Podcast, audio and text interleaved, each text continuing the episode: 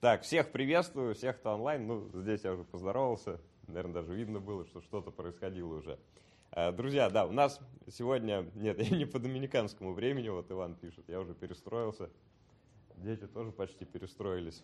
Это было нелегко. У нас сегодня будет вебинар про бизнес, про 7 ключевых стратегий запуска бизнеса до миллиона. И опять же, вот то, что мы будем сегодня здесь рассказывать, это те ключевые принципы, которые сработали в совершенно разных проектах. То есть это те закономерности, которые, как мне кажется, критически важны для успеха. Если их выполнять, все будет хорошо. Неважно, в какой сфере, в интернете что-то хотите продавать. Потому что, опять же, принципы очень похожи. И тут у нас, опять же, есть видеостудия, есть IT-компания JustClick, есть инфобизнес, который тоже там работает. И стратегии, они очень похожи. Причем те же самые стратегии я вижу с ребятами, которые занимаются другим бизнесом.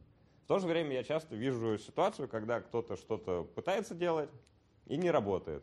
И ошибки тоже одни и те же, потому что я специально вот одно время проводил живое обучение для новичков и смотрел просто вот как и что они делают, разбирал домашние задания, и постоянно были одни и те же грабли. Поэтому сегодня поговорим о том, как на эти грабли не наступить, как сделать сразу все правильно и хорошо, чтобы не потерять деньги. И опять же, для тех, кто уже там продвинутый, да, расскажу пару тоже интересных всяких штук, которые вам тоже пригодятся. Не факт, что вы их тоже все внедряете. Давайте сейчас познакомимся. Ну, с вами мы еще там, отдельно еще познакомимся, пообщаемся. Напишите сейчас, кто онлайн, кто из какого города. А, кстати, кто вживую, все из Москвы, да? Я из Ростова-на-Дону. Вы прилетели? Да, я специально приехала. Здорово, здорово. А я из Таймыра. Ну, там это еще подальше, чем Ростов. Вот, да, друзья, напишите, кто онлайн. Вот у нас здесь небольшая задержка есть, то есть я буду иногда спрашивать вопрос. Там, я, кстати, вижу ваши комментарии, они тоже выводятся, так что… Да, сейчас познакомимся. И давайте тоже, чтобы мне было немножко понятнее, на каком уровне рассказывать. Те, кто в чате, поставьте… Один плюсик, если вот просто интересен интернет-бизнес, хочется понять, как он работает. Ну, те, кто здесь, тоже можете одну руку поднять.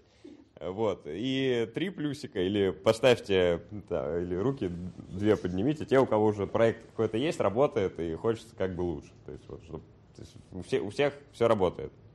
Или нет, не все. Вот, то есть, да, вот один работает, остальное интересно. Отлично. Да, вот вижу, у нас география тоже совершенно разная. Окей, да, значит, тогда поговорим, как бы затронем все ключевые аспекты, чтобы у всех было четкое понимание, как действительно оно должно быть на самом деле, чтобы все получилось. Ну, немножко такая разминка, пока вот все так подтягиваются, да, это, кстати, тоже очень важный момент, вот что бы сделали с миллионом, вот представьте, вот на самом деле цель моего вебинара, вот прийти вам вот так денег дать, да, но я просто понимаю, что если я вам денег дам, то ничего потом не случится, ну, то есть… Знаете, как вот я в разных тусовках общаюсь, есть тусовка стартаперов в IT-сфере, ну, поскольку у меня IT-компания. И там, знаете, чем люди хвастаются? Сколько они денег подняли от инвесторов. То есть это самое главное. Представляете? То есть люди приходят и говорят, я типа крутой, я вот $1 миллион поднял от инвесторов. Но он, да, насколько развел, понимаете? То есть он не заработал, он из этого миллиона не факт, что 10 сделал. Да, то есть если сделал, круто, ну здорово, что поднял, да, то есть люди хвастаются тем, что они убедили дать им денег, а что дальше происходит, почему-то, как-то очень мало людей хвастается. Поэтому, то есть мы тоже, вот как сейчас, у нас недавно была сделка по покупке компании, то есть мы тоже как инвесторы выступаем в какой-то степени, мы тоже можем прийти и дать денег, да, но вопрос, что будет дальше. То есть будет хорошо или будет плохо. Поэтому на самом деле вот как бы деньги давать не всегда хорошо. Вот. А моя задача, это некая аналогия, то есть моя задача на сегодняшнем вебинаре показать, как эти деньги зарабатывать. То есть показать, что нужно делать, чтобы эти деньги зарабатывать. И на самом деле вот сейчас, чтобы немножко настроиться, да, вот представьте, а что бы вы сделали? То есть вот, как бы изменилось качество жизни? Да, если бы вот у вас, допустим, каждый месяц появлялся просто дополнительный $1 миллион. Ну и не надо было его никуда там отдавать. Вот что можно на эти деньги сделать? Школу открыть, например. А вопрос, допустим, по поводу улучшения качества вашей жизни. Вот что можно сделать? Тоже подумайте. расти профессионально, обучаться. Что еще? Ну вот, допустим, те, кто тоже в чате, напишите. Напишите, да, чтобы вы тоже сделали. Потому что на самом деле вот для меня, ну у меня, знаете, не было никогда цели стать там самым богатым человеком на кладбище, да, что там как Скрудж, Макдак, там все зарабатывать. То есть у меня на самом деле была цель лайфстайл. То есть я когда только начинал, делать бизнес в интернете, это было, я сейчас посмотрел, более 10 лет назад, я по первому домену посмотрел, который зарегистрирован, было больше, чем 10 лет назад. Я тогда интернет-рекламу пробовал продавать на своем портале. У меня была очень простая цель. Я не хотел ездить, я жил в Подмосковье, в городе Дзержинском. Я каждый день ездил на учебу, я в школу сначала ездил, потом в университет ездил на автобусе.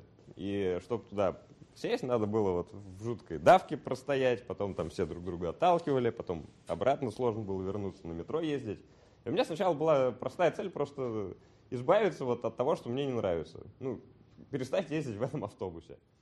Когда я начал первые деньги зарабатывать, я нашел простой лайфхак, что вот все люди пытаются в автобус влезть за там, 17 рублей проезд или 25.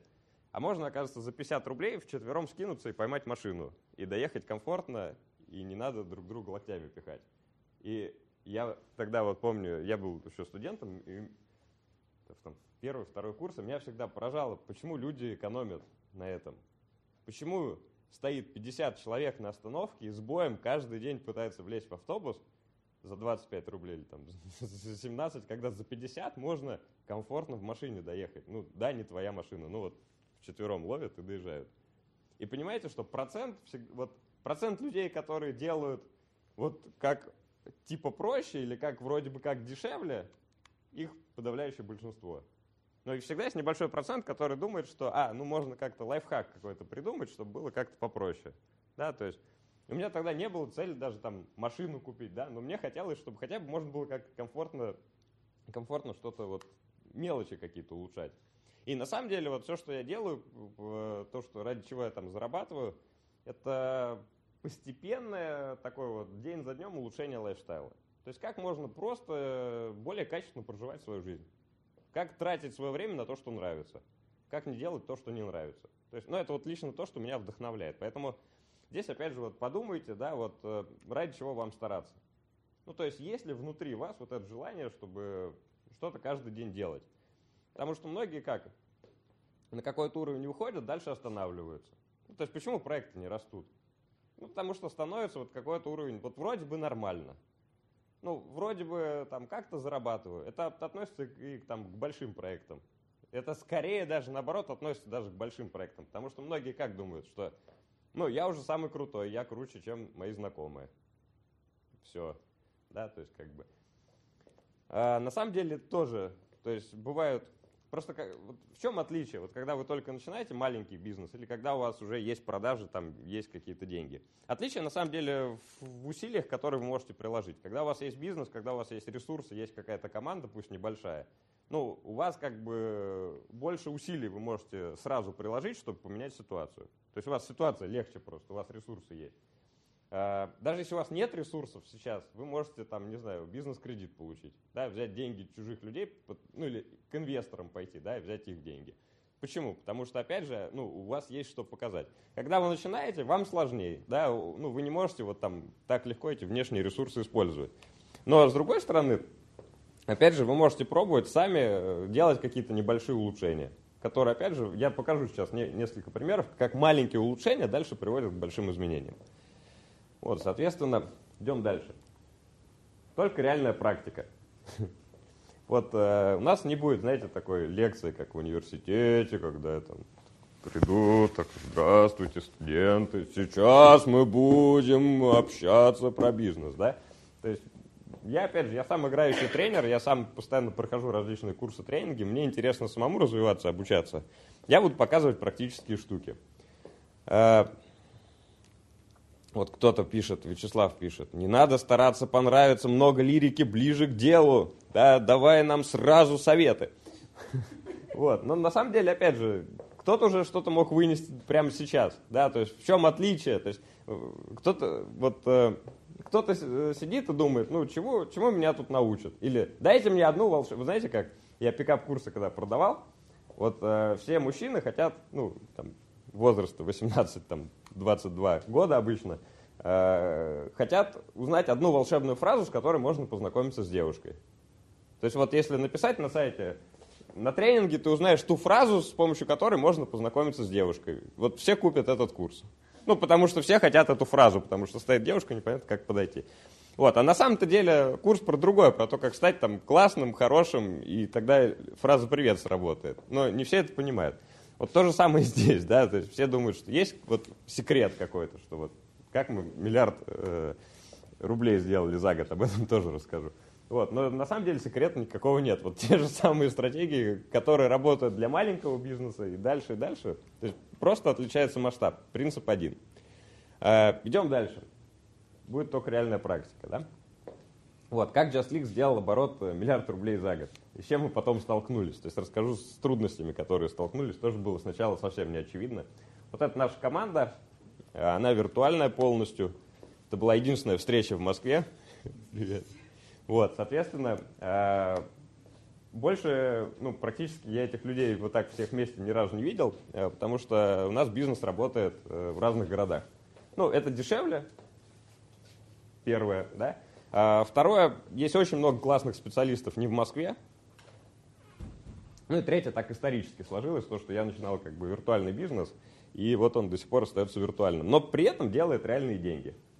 Хотя, опять же, вот тоже интересный момент насчет реальности денег. То есть многие деньги воспринимают как, что вот бумажки, ну вот что типа вот у меня там кэш есть, там вот это деньги.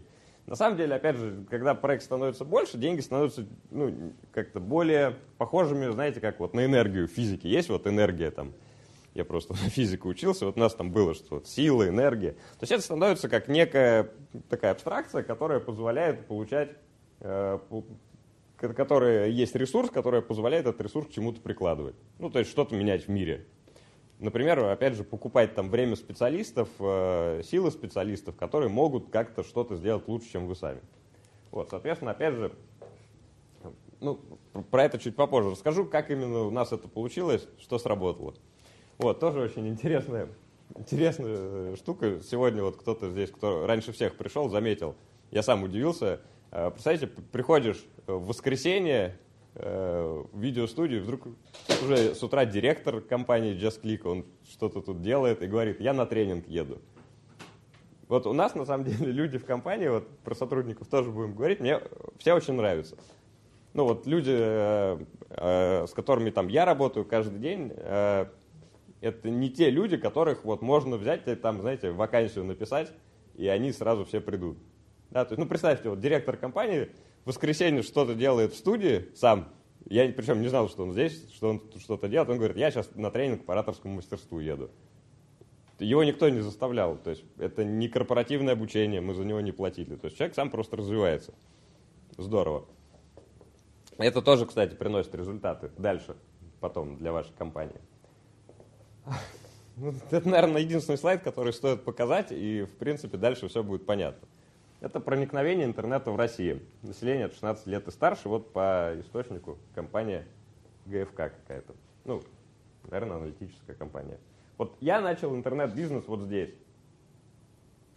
Не было соцсетей тогда еще. Не было много ботов в интернет-рекламе. Клики были очень дешевые клики. То есть сейчас они очень дорогие стали. Вот где-то вот 2007 я сделал, или 2006 я сделал один из первых проектов, школьный сайт. И сделал базу данных учеников. И там можно было фотографии загружать и базу данных выпускников. Но поскольку я был тогда еще в школе, я не знал, что можно пойти к инвесторам. Если трафик идет, это супер проект, и можно сделать Одноклассники, например.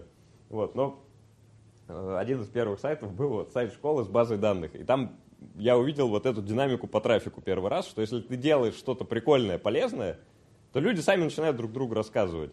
То есть не надо там флайеры раздавать, еще что-то. То есть вирусная механика запускается. И дальше я ее тоже использовал в остальных проектах. Ну и вот, соответственно, проникновение интернета в России. То есть каждый год все больше и больше людей начинает подключаться к сети. Вопрос к вам, ну, к тем, кто уже занимается интернет-бизнесом. Или кто про него слышал раньше. То есть для тех, кто только сейчас первый раз пришел, вот что-то там, ну вот что слышал, интересно, хочет разобраться, ну, еще не поздно. Еще есть запас роста. Но для тех, кто слышал про это раньше, вопрос, ваши доходы также растут или нет? Если нет, да, то, наверное, что-то делаете не до конца верно. Потому что на самом деле людей все больше в интернете. То есть, ладно, людей больше. У них опыт хороший все больше. То есть раньше оплачивать карты через интернет это было что-то из серии, что ну, в Америке там вот не страшно, у нас такого нет. Сейчас, опять же, вполне нормальная ситуация, когда открываешь в мобильном, там, не знаю, вот там доставку еды оплачиваешь, и там мобильный сайт с оплатой. Ты же не боишься ввести карту. Ты понимаешь, что, правда, еду привезут. То есть у людей начинается очень много положительного опыта, что через интернет покупки работают, что сайты, правда, там полезные, и что можно там что-то найти действительно хорошее. Ну, опять же, там, те же соцсети, все остальное. Про это тоже будем говорить. То есть, на самом деле, сейчас ситуация очень хорошая. В России у людей есть интернет. Поэтому про то, что я вам рассказываю, относится к 70% бизнесов. То есть даже если ваш бизнес онлайн там не представлен или представлен плохо, да, то еще есть шанс. Ну, вот. Главное вот что. Там еще приписка была, я не стал, я обрезал демотиватор матерный. Но суть вы поняли, да? Не надо, это самое главное. То есть, на самом деле не надо вот в жизни тормозить. Причем еще один такой лайфстайл совет. Я просто немножко буду с лайфстайлом тоже пересекаться, потому что это все очень критически важно для развития бизнеса. А лайфстайл совет очень простой. Если у вас прошлый месяц такой же, как сегодняшний, и действия, которые вы делаете в прошлом месяце, такие же, как в сегодняшнем, скорее всего, что-то идет не так. Это вот надо прям четко понимать. То есть вот если нет развития, что-то идет не так. А в бизнесе как? Особенно если вы его настроили. Ну, вы настроили бизнес, он вроде работает. Ну, вроде бы там как-то что-то идет. Только есть один момент. Мир меняется. А ваш бизнес нет, а мир меняется. Да, и скорее всего, пока у вас там как-то вот что-то там как-то еще работает, кто-то другой находит сейчас что-то новое, что работает гораздо лучше. И вопрос, где будет дальше ваш бизнес. Ну, это если не развиваться. Ну, а если развиваться, соответственно, надо следить за тем, что происходит, быстро реагировать. На что реагировать, тоже расскажу. И как-то тестировать, пробовать. Главное не тормозить, короче. Самое главное, чтобы, опять же, вот для тех, кто продвинутый, не впадать вот в состояние, что я и так все знаю, чему вы меня будете учить. Ну, то есть, типа, вот я там первый $1 000 000 в 25 лет заработал через интернет. Я бы мог сказать, ну и как бы, ну и что. При этом я сам, вот опять же, постоянно покупаю какие-то тренинги. Вот сидел на прошлых выходных 2 дня, смотрел, как бизнес-аналитика настраивается. И ребята из крупных компаний, из Gett Taxi, из Liters, показывали кейсы, как они прям вот что делают. Это были ребята-аналитики, это были не руководители бизнеса, а ребята-аналитики, которые работают как бы аналитиками, маркетологами. Вот, и на самом деле, ну, тоже такой чит-код, как вот быстро во многих темах разобраться. Нужно попасть в разные тусовки. Вот есть как бы люди по интересам. Вот, ну, мне кажется, как владельцу бизнеса особенно критически важно разбираться в разных сферах. Не обязательно руками все уметь делать. Ну, потому что руками делать это как бы это делают обычно профессионалы, кто это лучше всех делает, кто ну, этому специально посвящает время. Но вам нужно желательно разбираться в разных сферах, чтобы уметь на стыке этих сфер как-то что-то делать новое, чтобы опять же ну, двигать ваш бизнес, двигать ваш проект. Скорее всего, иногда приходится делать то, что другие не делают, ну, в вашей сфере. В других сферах делают, потому что вы это видите, а в вашей сфере нет. То есть у многих есть такая слепота, что они как бы вот в рамках своего проекта живут, вот смотрят только на него. На самом деле надо постараться выйти чуть за рамки. А для этого, опять же, разные тусовки разных людей, связанных с интернетом. Ну, вот, допустим, у меня как получилось. Я есть в закрытом клубе арбитражников. Это люди, которые гонят трафик, которые его переливают. То есть у них нет продукта, у них ничего нет, они просто покупают клики дешево, продают дорого. Все, это вот чем они занимаются всю жизнь, то есть профессионально. А самое интересное, что после встречи, была живая встреча, ну такая же небольшая тусовка в кафе, встреча арбитражников.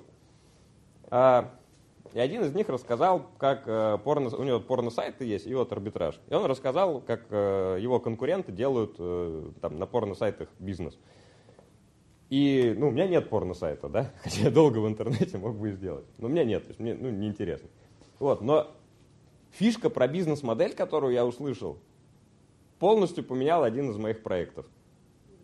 И вот, наверное, 3 дня после встречи мы заработали, 3-4 дня после встречи принесло 4 миллиона рублей прибыли.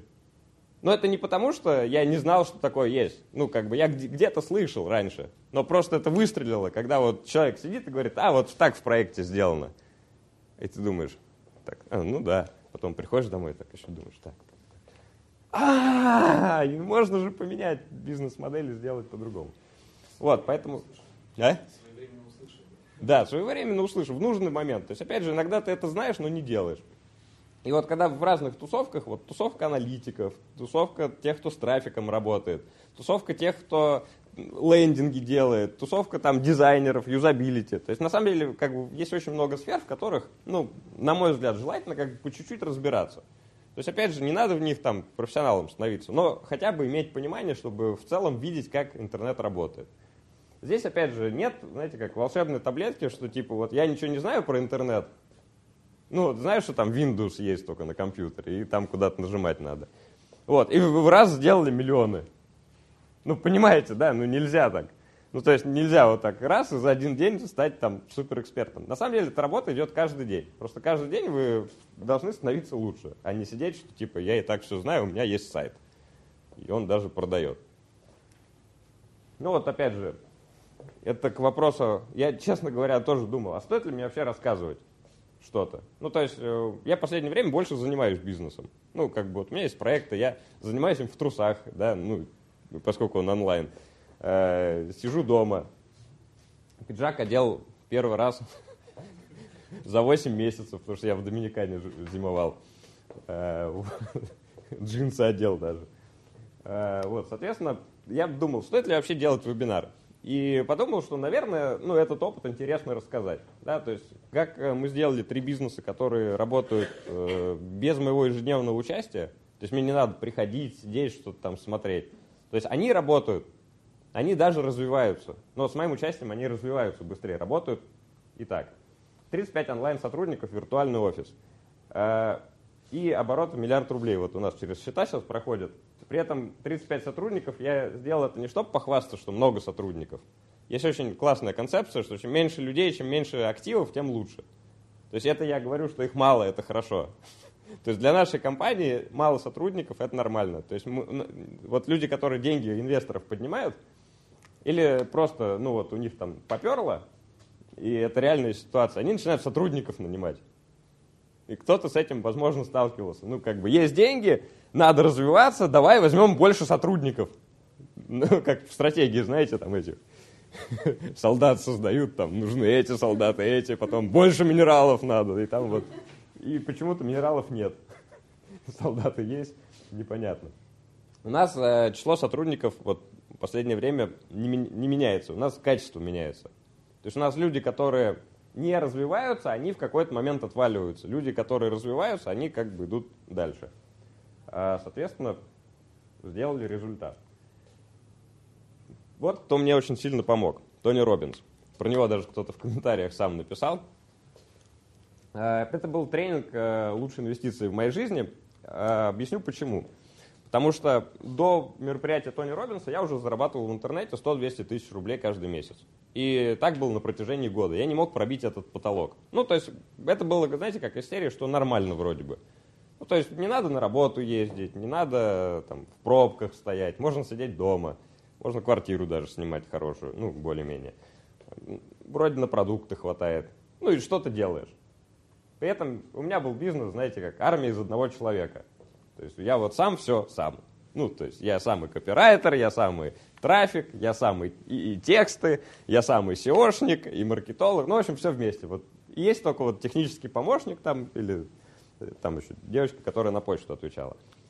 Я думаю, тоже кому-то знакомо. Кстати, вот, ребята, напишите в чате, вот у кого есть там маленькие проекты, у кого вот есть такой формат работы, что я один с фрилансерами. Вот кто пробовал так работать, что вот Как бы все на вас держится, есть команда фрилансеров. Было такое, да? То есть вот это тоже проблема. Ну, проблема, что все держится на вас. А на тренинг Тони Роббинса, когда я попал, там, ну, для меня, во-первых, сумма $10 000 была большой, потому что это стоило его базовый тренинг, на котором он мне потом продал еще продвинутый тренинг. Вот. То есть эта сумма была большой, во-вторых, надо было лететь, и, во-вторых, я узнал, что тренинг через 7 дней состоится, и я не планировал туда ехать сначала. Ну, то есть это было, знаете, как в мечтах из серии, что здорово когда-то. И мне жена сказала, что давай ты успеешь получить визу, и ты деньги найдешь. И через 7 дней будешь на Тони Роббинсе. Иди делай. Вот. И когда я поехал в Лондон к нему на семинар, ну, я как бы не сильно по этому поводу заморачивался. То есть я приехал туда без денег. Ну, то есть я все деньги заплатил за семинар. Причем деньги свои, у меня были партнеры, которым надо было выплачивать. Я им всем письмо отправил, типа, друзья, ну вот у нас обычно 5 числа выплаты каждый месяц, но там тренинг Тони Роббинса, если вам не критично, как бы давайте, ну если вы не против, я вам заплачу попозже, зато я пройду тренинг, и конверсия вырастет, потому что я стану лучше продавать, и вы тоже больше заработаете. Вот, но если критично, то мы вам выплатим. И там 90% партнеров сказали, окей, ну как бы ничего страшного. Я прилетел туда, и у меня нет денег даже на отель, потому что там не было денег на еду еще на что-то, потому что отель сразу списал за 7 дней, а не за там, один день, как я просил. Вот, и я помню, я пишу, думаю, ну, в Лондоне без денег, без всего у меня на карте там $300 осталось, и вот надо как-то жить. Я написал Алексу Авенко, за что ему очень благодарен, это другой спикер, ну, просто вот попросил денег, что можешь мне на карту перевести, вот я сижу в Лондоне на тренинге, у меня ничего нет. То есть это реальная ситуация, но это была лучшая инвестиция в жизни. Потому что это была инвестиция, на самом деле. Вот отличие. Вот есть люди, ну как бы это нормально для многих людей, когда, вот знаете, на последние деньги что-то покупают. Ну что обычно покупают на последние деньги? Ну вот как правило. Машину могут купить. Квартиру, да. А вот когда там вот люди только начинают, они телефон покупают часто. Или одежду покупают. Ну, как бы вот туфли классные, там надо, да, вот там девушки часто так от зарплаты живут. Вот кому знакомы, тоже плюсики поставьте в чате, что вот есть такое. Но, понимаете, есть разница между инвестицией и тратой. Потому что если вы машину купите, например, на последние деньги купили машину, которая круче, чем вы можете себе позволить, пусть не новая, и тут она сломалась.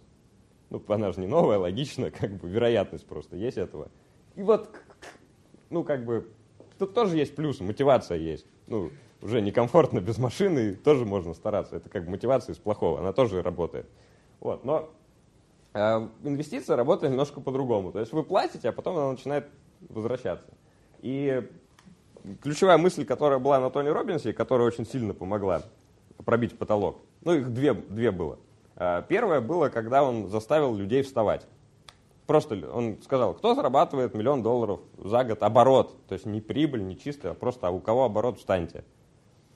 Потом, ну там, останетесь стоять те, кто 5, 10, 15, 50, и вот ты сидишь и видишь, что обычные люди, такие же, как ты, но они зарабатывают. И вот тогда первый раз перещелкнуло.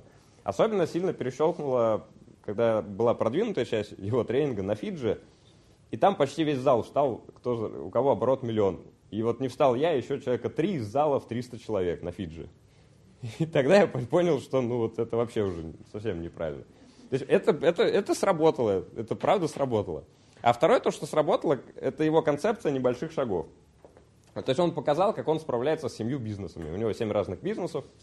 Концепция очень простая, что выбираете раз в неделю одну какую-то ключевую сферу вашего проекта.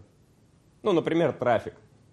В следующую неделю конверсия, в следующую неделю команда, в следующую неделю там, не знаю, бухгалтерия, финансы и так далее. То есть выбираете раз в неделю одно ключевое направление. И раз в день просто делаете один шаг для его улучшения. То есть фокус внимания меняете. Не так, что, вот знаете, как я представляю, у кого-то такое, наверное, тоже было. Ну вот, надо начать бизнес. За что хвататься? Ну, то есть и сайт надо, и трафик, и команду надо, и фрилансеров, и не фрилансеров, и доставку надо настроить, и интернет-магазин, и верстка, и дизайн, технические моменты. Вот в голове вот эта каша начинается, когда не… Ну, то есть понятно, что все плохо, И все надо, ну за что хвататься в первую очередь. Когда проект начинает расти, тут следующее наступает, что люди к вам начинают приходить и говорить, что ну, что-то не работает. Ну то есть вот здесь не так, и здесь не так, а здесь сотрудник уволился, некого на него поставить. Начинается вот эта вот рутина. И вот если вы через нее не перейдете на уровень, что как бы рутина отдельно, она в конце дня, а в начале дня вот этот вот шаг сначала. Это очень ключевая концепция, что рутина в конце дня. У меня есть сотрудники тоже, у меня не так много сотрудников, тем более, что я не со всеми работаю тоже. Но у меня иногда человек пишет и ждет неделю. И я вижу, что он написал, и ничего. Я иногда им говорю, что я вот этим вопросом займусь через неделю, когда у меня неделя текстов будет. У меня сейчас неделя трафика, извини. Круто, что ты написал текст, но я потом посмотрю. Вот меня сейчас режиссер прислал 3 супер концепции видео, которые можно снять.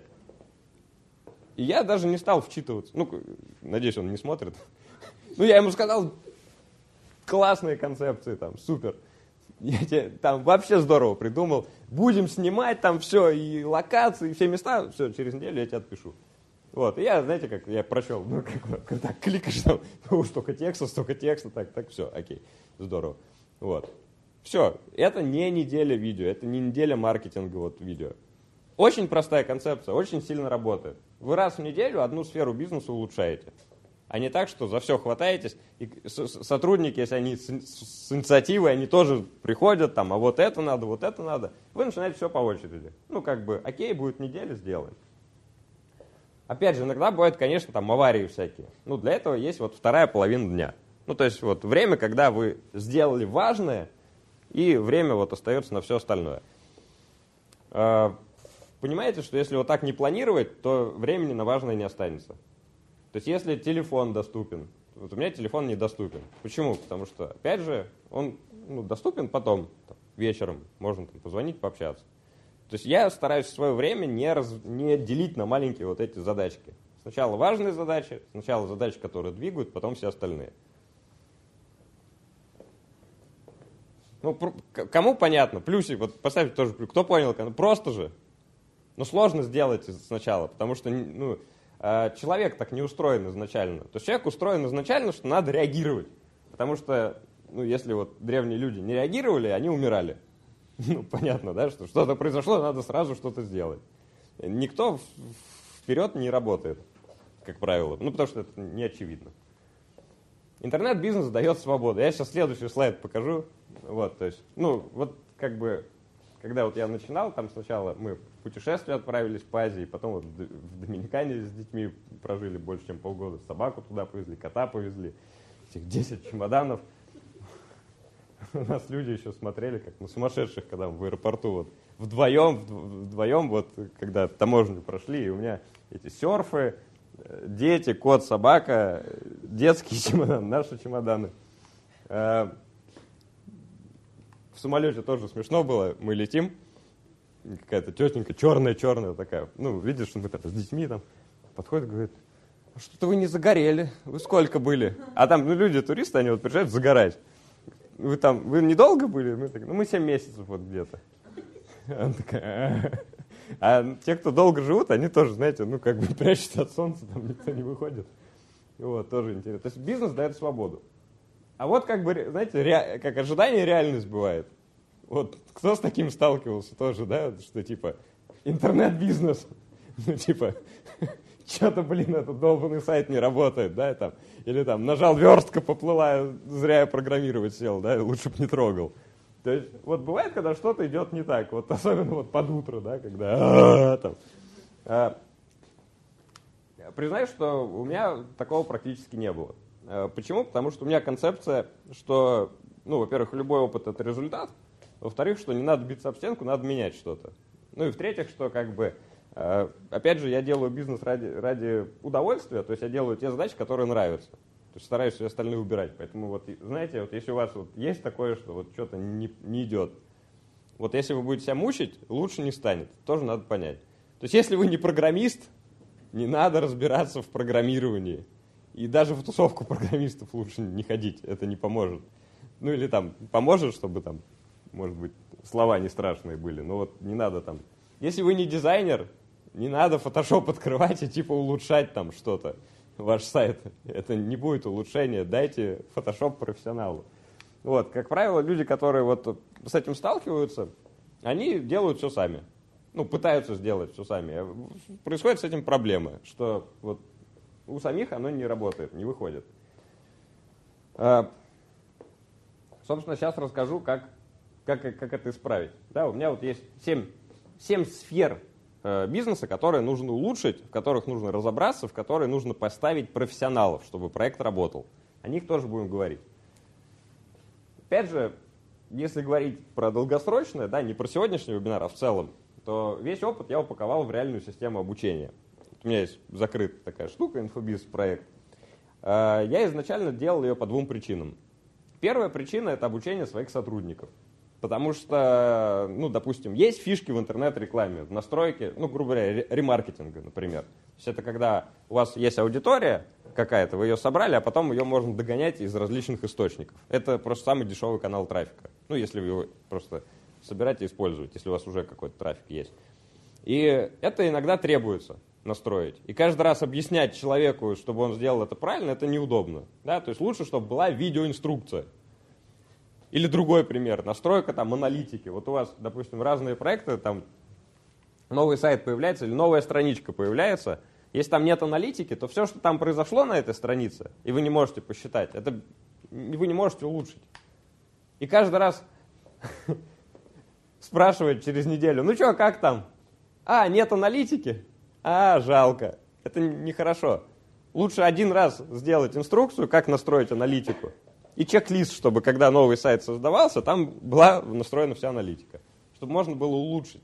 То есть это надо делать заранее. Вот с аналитикой это просто самая интересная штука, ее нельзя постфактум сделать зачастую. То есть если она не собирается, то вы не можете ничего сделать уже.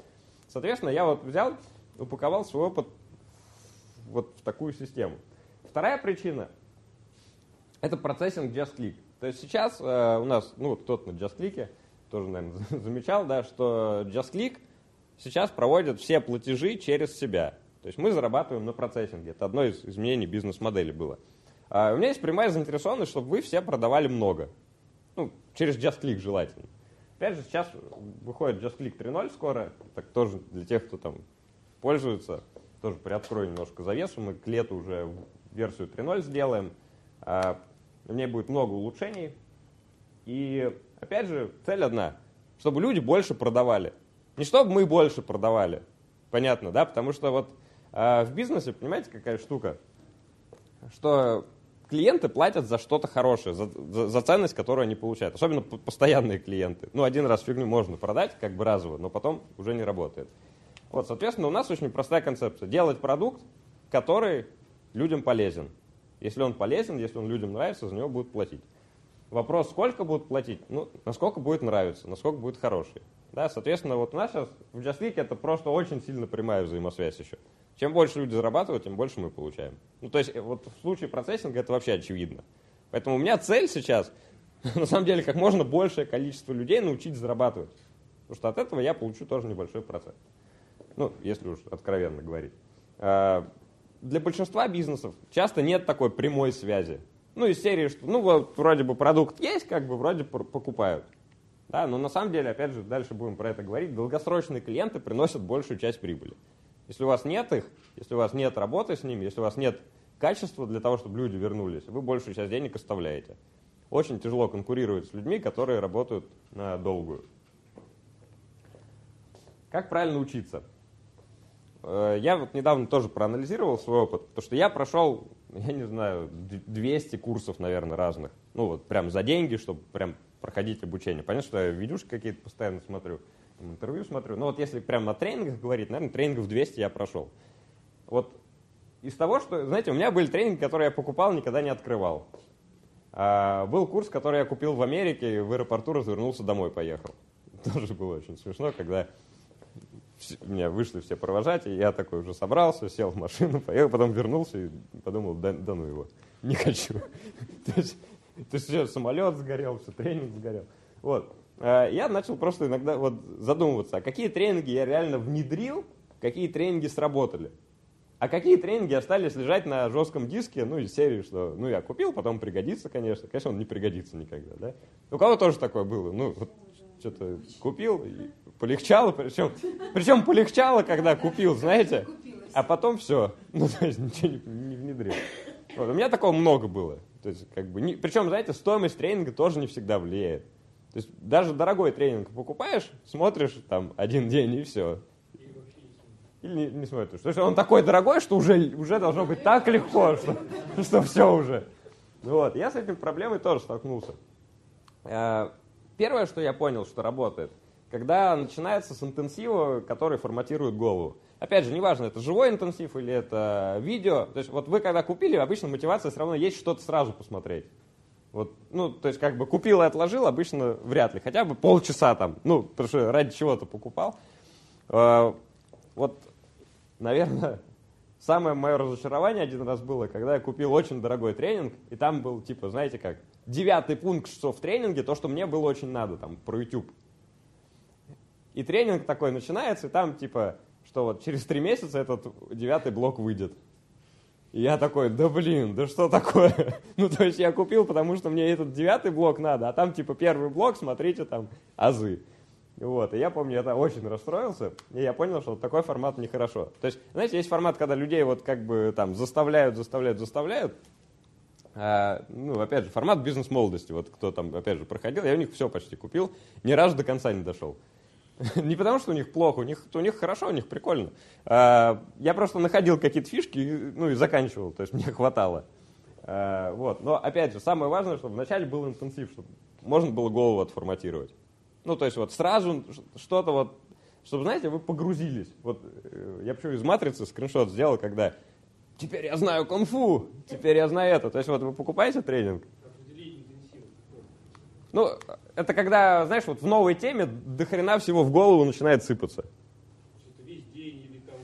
Ну, это... Да, привет, заходи.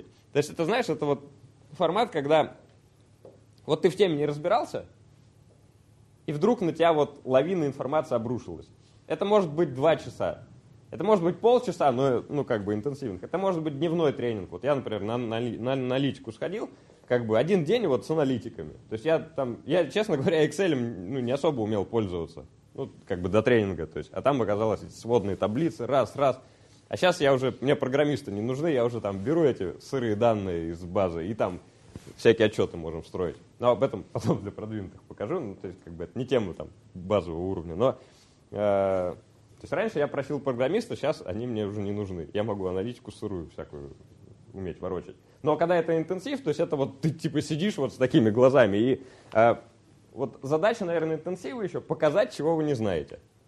Вот у кого такое было, что вроде все понятно в теме, а потом, оказывается, раз непонятно. Вот это круто, то есть вот эта задача. Понять, то есть обрисовать рамки, чего вы не знаете. Ну как в бизнесе вот бывает тоже, например, что ты даже не знаешь, что такое внедряют. Что, например, в колл-центре должен быть отдел качества еще, ну по-хорошему. То есть ты думал, что люди просто должны звонить, оказывается, есть люди, которые оценки ставят. То есть для меня это было открытие. То есть я всегда думал, что колл-центр просто звонит, оказывается, его надо проверять, и там как бы, ну есть разные способы проверки.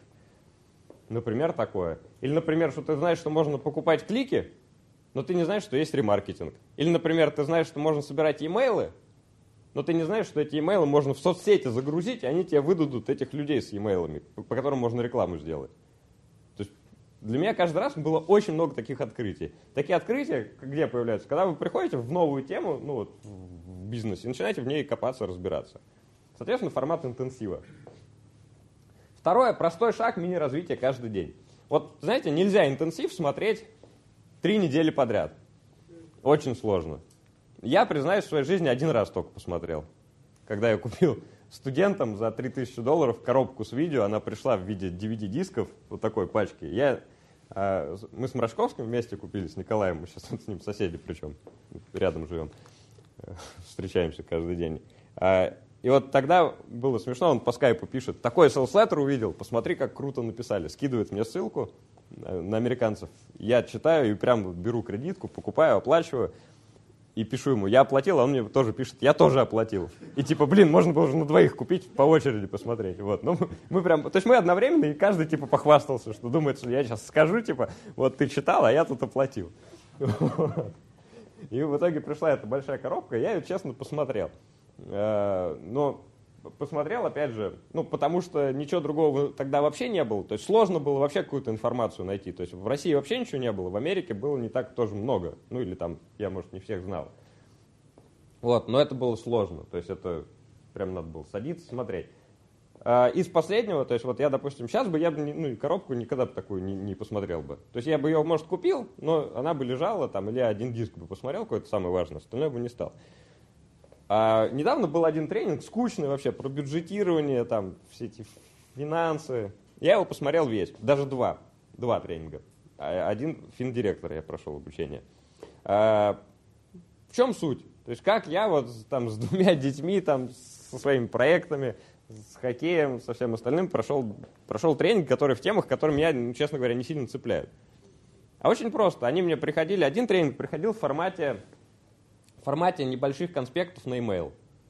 То есть не так, что надо большое видео смотреть, сложно, а просто приходит письмо на почту. Маленькое письмо. Ну, из серии типа, вот, слушай, мини-темка, вот ее изучи. И я там типа, баю-баю-баю-бай, спи, малыш мой, засыпай. Я сам там смотрю так. Ну, потому что, ну, можно, то есть, пока ребенка качаешь, там не так много опций. Можно посерфить в интернете, можно там книжку почитать, но то есть, книжку, опять же, там это, ну, надо настраиваться там. Вот, а мини-статейку на почту прикольно, то есть там вечером как раз приходит, и ты так раз пролистываешь. Я весь курс прошел, я сам удивился, то есть, ну, не сильно интересный курс, мне формат понравился. Вот, а второй формат курса, который тоже прошел, когда там тоже были такие мини-темки про финдиректора, и я понимаю, что мне большинство тем вообще не интересно. Но из-за того, что там был большой каталог, и можно было прям поиском найти вот тем, которые интересны. Я открыл, там прочитал 7 тем, ну, ради которых курс покупал, и доволен. И причем это был, знаете, не формат там 4 часа видео, а тоже такие текстовые маленькие блоки. Ну, и с какими-то там примерами, кейсами. Вот этот формат тоже подходит. Соответственно, почему это работает? Потому что вы сначала на интенсиве узнали, как вот все надо делать, да? А дальше надо внедрять. А вот для внедрения такие маленькие штучки. То есть одну штучку в день. Просто такой, а, вот это есть, окей. Там поставил задание команде. Ну, там делают, внедряют. Потом, а, вот эта штучка есть. Ну, окей, давайте сделаем. Давайте вот это сделаем. Вот, соответственно, вот этот формат мне показался самым хорошим. Ну, из того, что вот у меня внедрилось. А третье, оцениваем картину в целом. Программа, которую я первую купил, называлась Gett Altitude. То есть набери высоту. Это, знаете, когда вы уже в теме там уже поварились, уже что-то поняли, и нужно вот как бы опять погрузиться, ну вот в некий формат интенсива или опять один день этому посвятить и посмотреть как бы со стороны, насколько вы продвинулись. Ну то есть, если просто все время маленькие шаги делать, то можно не туда уйти. То есть, если как бы потом некий подыток, то это здорово. Ну то есть, вы в целом смотрите, что вы выполнили из всей темы, которая есть. Вот. Мы так, например, бюджетирование внедряли. Это было очень непросто, ну, потому что никто вообще с финансами никогда не работал. Вот, у нас сейчас внедрено бюджетирование в компании по 5 юрлицам с прогнозами, с планами и так далее. И вот мы внедряли это, там очень много всего, я про это чуть попозже расскажу, там вот 7 месяцев примерно. И мы просто каждый день по чуть-чуть вот откусывали какие-то кусочки. А потом мы просто взяли, сели и вот, ну, целый день потратили, чтобы посмотреть, как оно работает. Причем не то, что я, а все ключевые люди посмотрели, кто этим пользуется. Бухгалтера, директор, ну, акционеры, соответственно, я там с моим партнером и так далее, чтобы всем было понятно. И вот прям один день вот был такой большой созвон на целый день, чтобы все поняли, как вот что же мы ради чего все это делали. Потому что, понимаете, когда большой проект, обычно, ну, каждый в команде видит по кусочку. То есть, ну, не так, что, знаете, у нас нет такого безумия, что мы типа каждый день планерка, созвон, там все должны быть акционеры, директора, все руководители подразделений. У нас такого нет. У нас как бы есть там онлайн-бизнес, все в онлайн-формате, в таск-менеджере работают, задачи выполняют. Но иногда важно вот так взять, в целом сесть, посмотреть. Ну или опять же на какой-то тренинг там выехать, если вы там для себя что-то делаете. То есть вот это мне показалось самое оптимальное. Ну для обучения из того, что у меня сработало. То есть вот переходим, да, теперь к самым важным штукам. Проверь себя. Я только такую страшную фотку нашел. Вот. Надо, чтобы вам запомнилось, что их 7, не 5, не 8. 7 самых ключевых моментов. Да, потом вот будете вспоминать вот эту руку страшную и думать, так, я все 7 выполнил или не все 7. 7 критических важных шагов. Первое, какая ваша бизнес-модель? Вот многие люди начинают бизнес, ну, потому что идея пришла. Ну, это нормально, да? Ну, или, знаете как, вот есть проблема, вы понимаете, что она не решена. То есть никто в вашем городе или в интернете, в вашей теме эту проблему не решил. И вы начинаете вот придумывать решение, продавать это решение. И часто бизнес обычно стихийно как-то начинается. Ну, или просто в теме, которая нравилась, там что-то пробуете. Очень мало людей задумываются о бизнес-модели и задумываются регулярно. Потому что обычно бывает как? Хорошо, если вы вначале прикинули, ну, типа, сколько у меня потенциально клиентов может быть, какой охват там. Потом все варитесь. А на самом деле нужно регулярно пересматривать. То есть, собственно, чем вы занимаетесь? Раскладывать бизнес из серии вот этих всех действий, команды, всех усилий, всех звонков, писем, переписок, платежей, когда вот все это крутится. Раскладывать вот, ну, в некую такую вот воронку продаж. Да, то есть, например, какой у вас в целом охват людей, кто этим интересуется?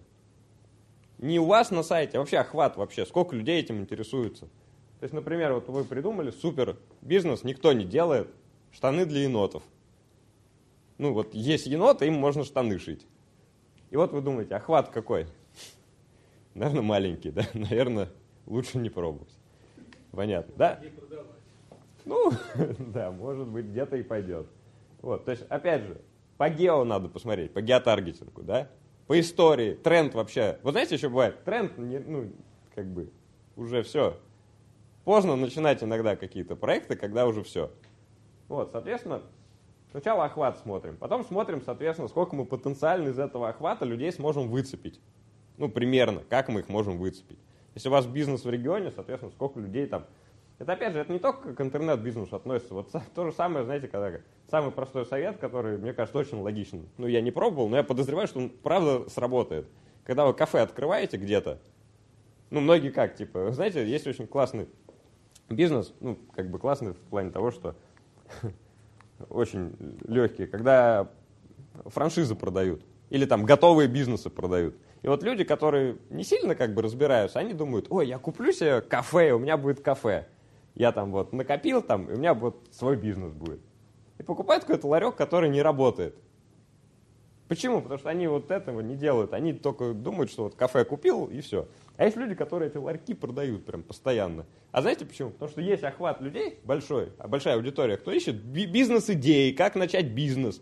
И они видят, что вот кафе недорого, всего 300 тысяч. Вот. А есть люди, которые прям вот под этот спрос там все делают. А почему не работает? Да, потому что воронку не оценивали. А как воронка оценивается? Ну вот есть у вас кафе там где-то, или ларечек, или в торговом центре это какая-нибудь будка стоит. Просто приберете и за день считаете, сколько людей ходит. То есть у вас там на последнем этаже торгового центра, там мало людей ходит, внизу много. То есть, ну как бы, в интернете просто это легче.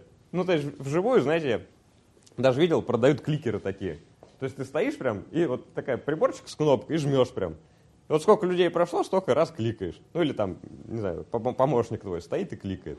То есть так люди оценивают трафик в живых местах. В интернете проще, все клики, они все учитываются. То есть там не надо стоять вот так считать посетителей на сайте.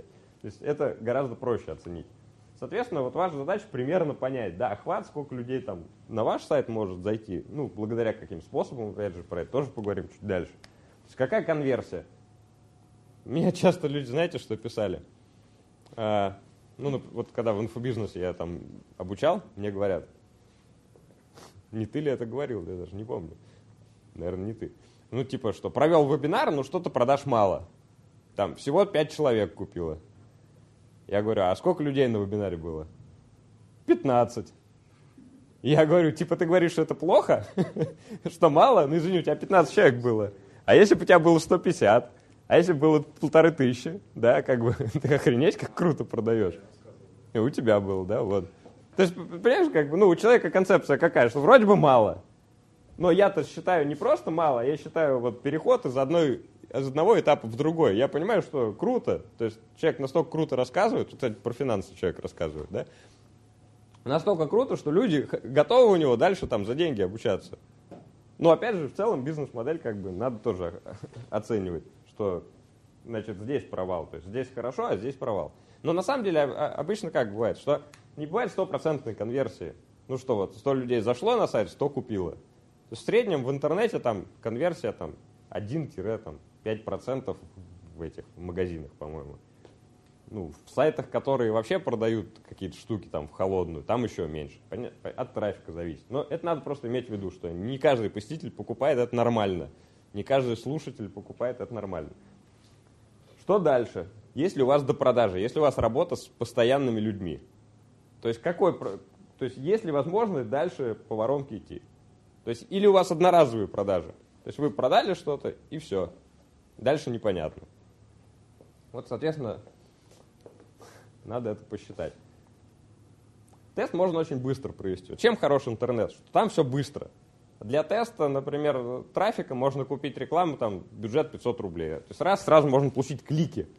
Это не как что объявление в газете даешь, она через месяц выходит. То есть тест в интернете можно за день сделать в любой теме. Ну, самое простое для всех, вот для тех, кто не знает. Просто покажу базовые инструменты оценки вот пока первого уровня воронки. Мы по всем не пойдем, это займет до утра. Но базовый уровень воронки оценить. Вот сервис Wordstat Яндекс.ру бесплатный. То есть люди в интернете, на самом деле, ну как очень просто оценивать охват? По поисковым запросам. Потому что все люди пользуются поисковой машиной. Яндекс, опять же, в России там популярная поисковая машина. Они предоставляют сервис. Вот опять же, не все знают, что в этом сервисе есть разные варианты оценки аудитории. Вот есть просто по словам. Что это вот значит? Это значит, что люди в вашей тематике, на каком языке они говорят, какие фразы они используют, когда хотят найти решение какой-то проблемы. Вот пишешь «как похудеть», а он показывает. Вот смотрите, он сам показывает, что люди пишут. Например, «похудей за неделю», люди хотят за неделю, потому что, не знаю, свадьба или там надо Новый год, или там на пляж, я вот еду в отпуск, надо за неделю похудеть, да? Ну, ха-ха-ха, но люди хотят, да? «Похудей быстро». Как быстро похудеть, да, и так далее. То есть вот. А вот что они еще ищут, да, холестериновые бляшки в сосудах. Ну, здесь опять же странная выборка. Но в любом случае можно понять хотя бы, как примерно люди разговаривают. То есть вот в большинстве рекламных агентств, когда вы приходите, ну вот неважно, какой бы у вас бизнес не был, вот рекламное агентство первое, что делает, семантику. Оно говорит: так, я про ваш бизнес ничего не знаю, вы мне расскажите, и мы составим семантическое ядро. Ну, это опять же относится ко всем агентствам, ну, кроме когда вы идете вот только соцрекламу заказываете. Там работает портрет клиента, соцдем, то есть ну, пол, возраст, там, его интересы. Это второе, что надо делать. Первое – это вот семантика. Семантика популярнее, она просто для вас более понятна еще. Соответственно, вот семантика по словам. Потом раз, оказывается, здесь по регионам есть. То есть вы хотите что-то сделать в своем городе и не знаете, пойдет или... Вот видеостудию хотите такую сделать? Хотите вот сделать в Брянске, например. Ну так посмотрите семантику в Брянске по видеостудии. Аренда видеостудии, студия телесуфлер, там, как снять там интервью, там, не знаю, и так далее, и так далее. То есть можно по регионам посмотреть. А вот история запросов. Можно тренды смотреть. Вообще ваш как бы бизнес вот в целом людям вообще как бы нравится или все уже поздно. Вот, например, похудение прикольно. Всплеск, смотрите, всегда. Май, апрель, июнь, потом к октябрю спад. Ну, что уже в октябре худеть, уже поздно, да? И вопрос, да, то есть, например, когда выходить с новым продуктом? В октябре или как бы вот здесь лучше? Да, а, кстати, там это, знаете, вот здесь по этим, вот там, по-моему, еще где-то по неделям делал, вот по неделям можно, ну, на слайде нет, там перед Новым годом офигенный всплеск, то есть там прям, типа, все, неделю до Нового года, потом после Нового года еще держится, а потом люди срываются уже, обещания нарушены, новогодняя резолюция уже забыта, все эти планы, цели. Но это реально так, то есть вы можете отслеживать как бы тренд аудитории. А второе, соцдем, ну вот пол, возраст, чуть сложнее оценивать. сейчас не будем, но в целом, на самом деле, если у вас интегрирована, например, система аналитики, там, Google Analytics, и интегрирована электронная торговля, вот это меня поразило больше всего, когда я увидел. То есть, ну, грубо говоря, работает это так, что когда у вас есть транзакция, в систему Google это все передается, это бесплатная тоже система, и она вам из своих данных портрет клиента составляет. И у нас очень прикольно, вот когда год статистика собиралась, ну, по реальным продажам, и потом раз нам Google все показывает про аудиторию. Мужчины, женщины, пол, возраст, интересы и так далее. И мы видим, оказывается, что до 25 лет в одной тематике люди вообще не покупают. Вообще. А опять же, есть реклама поисковая, вот такая, по словам, а есть реклама как бы по аудиториям. Значит, надо отключать аудитории до 25 лет, они не покупают. Они заходят, кликают, но никогда не платят. И это не из головы мы взяли, а из аналитики. То есть, ну вот это пока базовое. Про детальную аналитику чуть попозже. Понятно, да, концепция? Оценить аудиторию. Реальный кейс изменения бизнес-модели. Вот смотрите, то есть это про аудиторию, это вот про вот это. Ну, самый первый вообще спрос, есть или нет. А есть еще продукт. Вот реальный кейс, смотрите. То есть это вот то, что у нас сработало. Я вам сейчас покажу, почему это важно, почему бизнес-модель важна. Вот сначала у нас сервис JustClick назывался InfoShop. Вот это я рисовал вот эту коробку. Ну как я рисовал? Я коробку где-то нашел, я же не могу такое нарисовать. И вот так текст типа включил. Это наш первый продукт был. Сайт InfoShop 1. Нам показалось, что есть спрос. Ну что люди хотят систему, чтобы отправлять письма и принимать заказы, и партнерская программа была. И мы говорим, давай вот 37 тысяч рублей, и мы на ваш сайт эту систему поставим. Мы продали 3 коробки. Вот 3 таких коробки продали. И потом мы подумали, потенциал есть. Мы оценили охват, сколько людей может заинтересоваться. У нас пришло понимание 200 человек. Вот у нас просто, это был бизнес, знаете как. То есть сейчас вот реально оборот миллиард через наши счета прям проходит.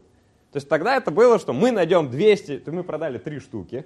И у нас вот охват, что мы найдем 200 человек, кто купит вот эту коробку. А потом я просто посчитал бизнес-модель и подумал, а что, смотрите, если сделать так, если не коробку продавать, коробка это как, когда вы на сайт поставили этот скрипт, он там работает, все. А потом люди пишут, у нас там что-то отвалилось, а все сайты разные, у них там один хостинг такой, один такой. Мы на 3 коробках уже с этим столкнулись, что хостеры разные, базы данных разные и очень сложно все. И мы подумали, а что если по подписке сделать? То есть вроде ценник дешевле сначала, но по подписке зато каждый месяц. 9700. И начать проще, то есть не надо сразу на 37 тысяч уговаривать, потому что тут типа заплати сразу 37 тысяч, а тут как бы попробуй 9700. Тест-драйв бесплатный еще был. И мы вот оценили 200 человек. Мы ровно 200 человек набрали. То есть вот у нас оценка прям вышла, у нас было, когда у нас там мы продавали по телефону, там продажники были, и мы всем айфоны, у нас было, что вот, короче, там 150 человек перейдете, все айпады получают с музыкой, там, короче, айфоны. А вот Рома показывает, да? Рома-то продажником был. Вот. Все айфоны, то есть было, что план, если все выполняют, все продажники получают айфоны.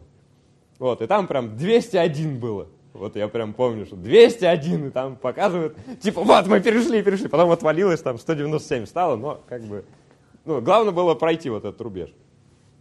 Разница в бизнес-модели. 200 человек на 37 тысяч было бы 7,5 миллионов. 200 клиентов на 2, по подписке было бы 23 миллиона. А за 5 лет, а JustClick уже 5 лет существует как раз, разница там 100 миллионов. Ну, опять же, кажется, что, миллионы и миллионы. Вот разница. Это продукт один и тот же, я подчеркну. Это разница только в бизнес-модели, в том, как продукт преподносить. Понимаете вопрос, что можно на эти деньги сделать и на эти. Сколько программистов можно здесь нанять и сколько они сделают? Сколько здесь можно программистов нанять? А может и не только программистов. Мы недавно дизайнера наняли. Вот версия 3.0 у нас один из самых дорогих дизайнеров вообще, которых я видел, делает. Вот. Но сам факт, просто здесь ресурсы есть, а здесь их нет. И в большинстве бизнесов так, то что бизнес-модель такая, что они выходят числа. То есть выходит, что если вы перестанете работать, то все грохнется. Вот бизнес-модель. Дешево продаете часто. не тем продаете, продукт неправильно упакован. То есть вот это нужно понимать, что сам продукт, может быть, по-разному преподнесет. Разные результаты. Или, например, вот знаете, как еще бывает, что вот есть люди, которые только продукт продают, а есть люди, которые зарабатывают на поддержке потом. Ну вот как сайты, например. Вот есть веб-студии, вот они сайты продают. Есть студия, она сайт сделала и все. А есть студия, которая сделала сайт, а на поддержке заработала в 5 раз больше. Понятно, да? Такое тоже бывает. А есть студия, которая говорит, а вот мы сайт сделали, а мы еще рекламное агентство, услуги. Мы вам трафик привлечем. А кто-то просто сайты делает. И получается, да, вот на сайтах можно столько, а вот если рекламное агентство и так далее сделать, можно столько. Это, кстати, один из поворотов бизнес-модели был, потом мы ее еще 2 раза меняли. И там тоже разница была большая. Вот, но очень показательно. Кто понял концепт, суть? Вот почему маленький? А действие маленькое, на самом деле, просто на сайте что написать. Очень разные результаты. То есть это вот реальные числа. Дальше, как клиент воспринимает ваш сайт? Вот это второй провал у всех. Провал такой. То, что сайт люди закрывают. Даже если они ваши клиенты, они не понимают, что это для них. Вот люди сайты обычно в несколько секунд оценивают. То есть открыли сайт, там, ну, в интернете же много фигни всякой, да? Включается, вы знаете, вот этот древний механизм, который у нас вот сидит, что вот сначала надо понять, опасно, не опасно. То есть вирус там вылез, не знаю, баннерная реклама, еще что-то. Что это, фигня или не фигня? Это новое, интересное. Вот концепция от Тима Эша я услышал первый раз на конференции iMarketing. Вот была тусовка прям маркетологов. То есть не бизнесменов, а вот маркетологи. Вот они там делились концептом. Но это важная концепция. Она меня очень сильно зацепила. Потому что люди оценивают сайты вот по этим параметрам. Большинство сайтов сделано так, что человек заходит, и он ничего не понимает. Ну, если там не пролистнуть сайт до самого низа, то вообще непонятно, о чем сайт, что предлагается, зачем, кому. Вот давайте сейчас эксперимент проведем. Вам, наверное, чуть проще. Вот тем, кто сейчас онлайн, давайте вот с вами. Вот попробуйте сейчас взять, и вот кто первый напишет, тот молодец. Вот о чем следующий сайт? Это вот один из тестов. Как мы сами оцениваем сайты. Вот сейчас вы догадаетесь, посмотрим, что онлайн догадается или нет. О чем этот сайт, смотрите.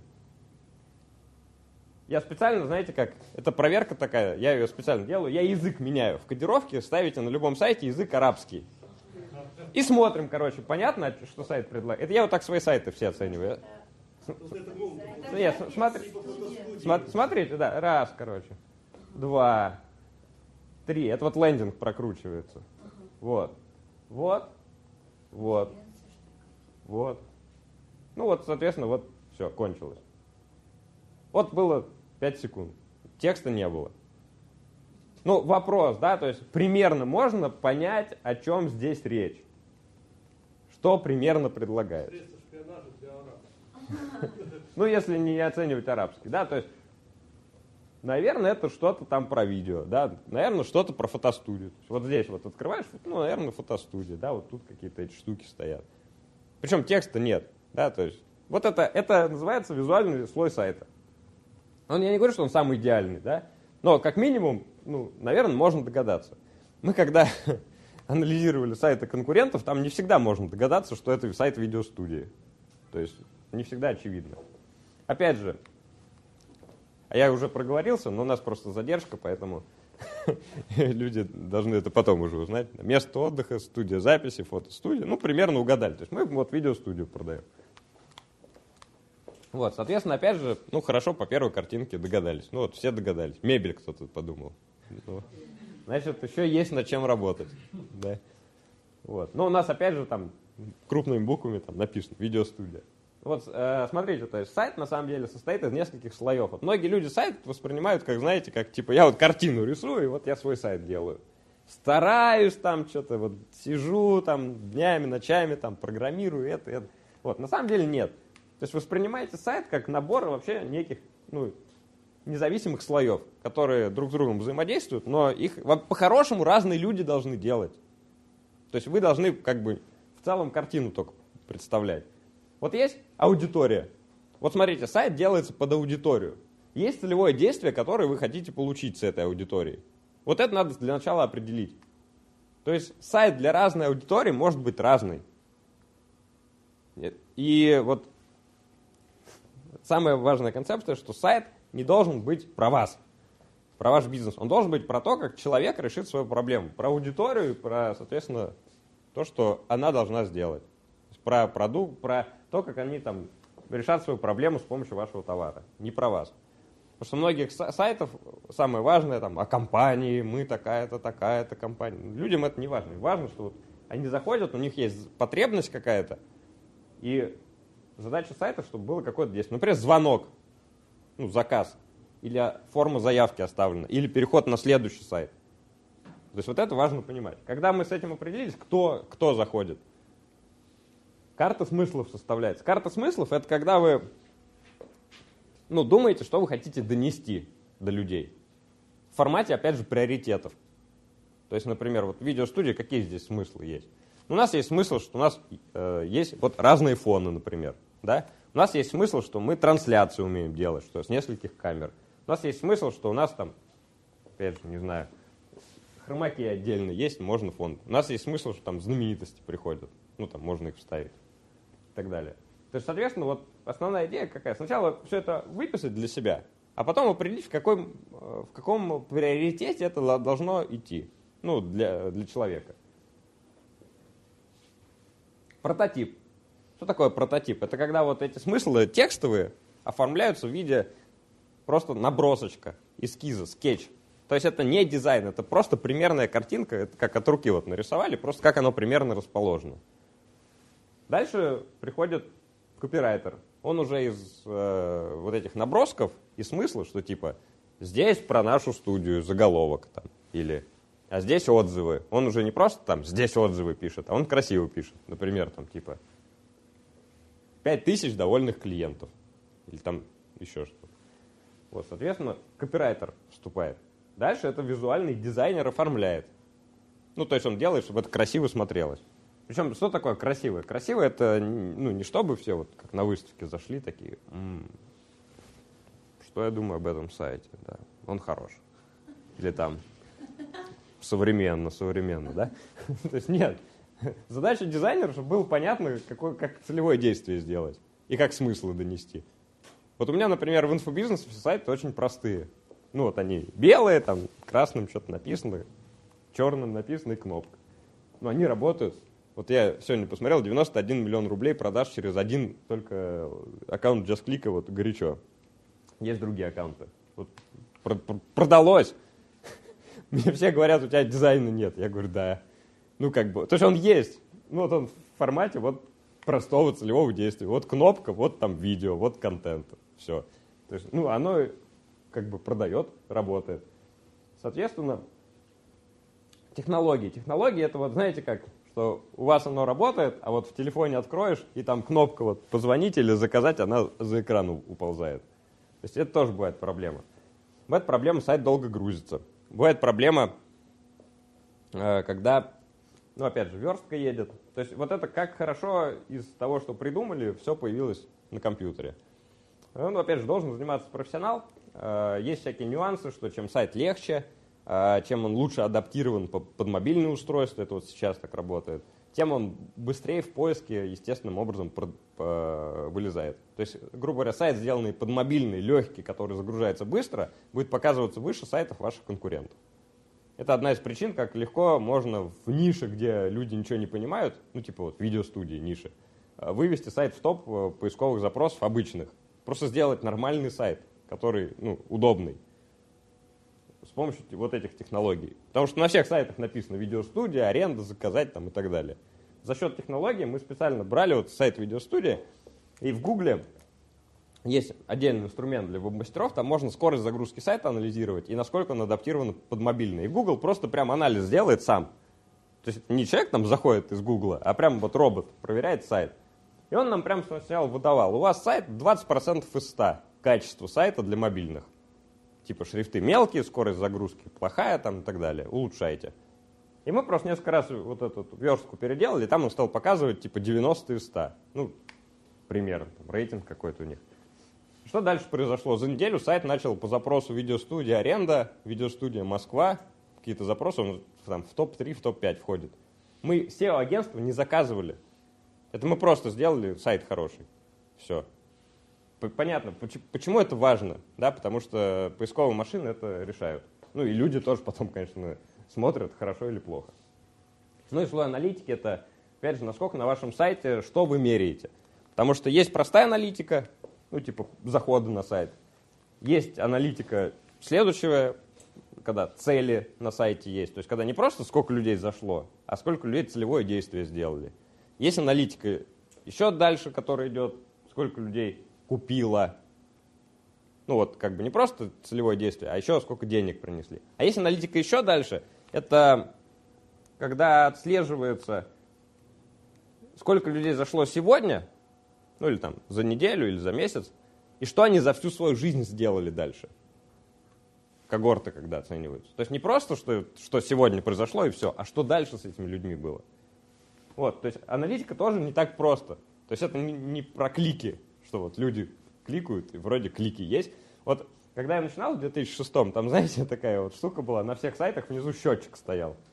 Может, кто-то помнит, они такие крутились, что когда заходишь на сайт, там такая штучка перекручивалась.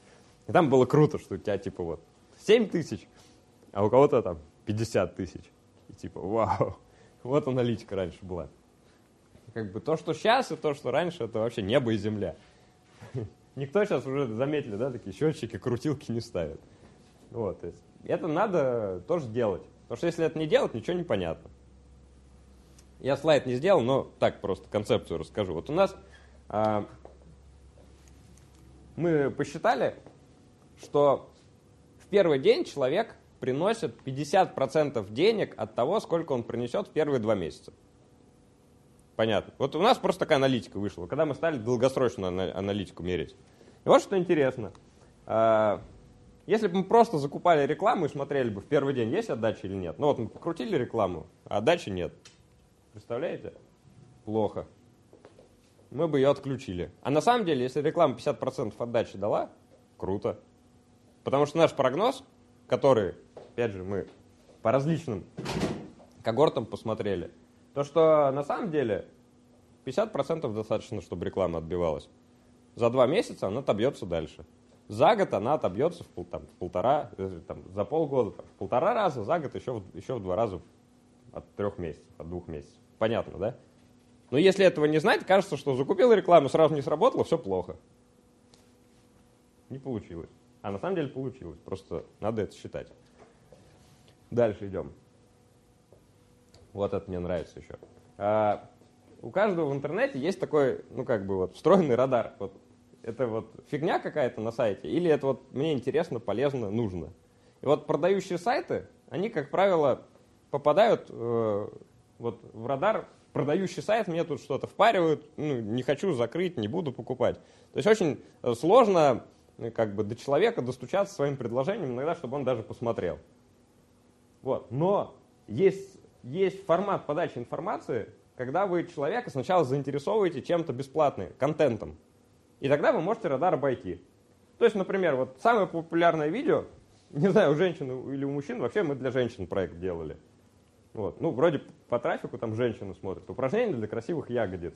175 тысяч просмотров набрали. Вот в этой студии их снимали. А, нет, не в студии снимали. Рома снимал. Вот 1500 лайков, 28 не понравилось. То есть просто видеоролик, кажется. Ну, там приседания, что-то там со стулом, там занятия.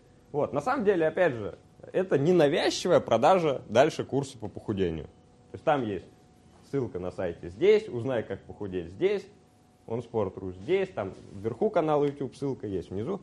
Вот. Зачем мы это, то есть зачем просто контент выкладывать, чтобы обойти вот этот радар?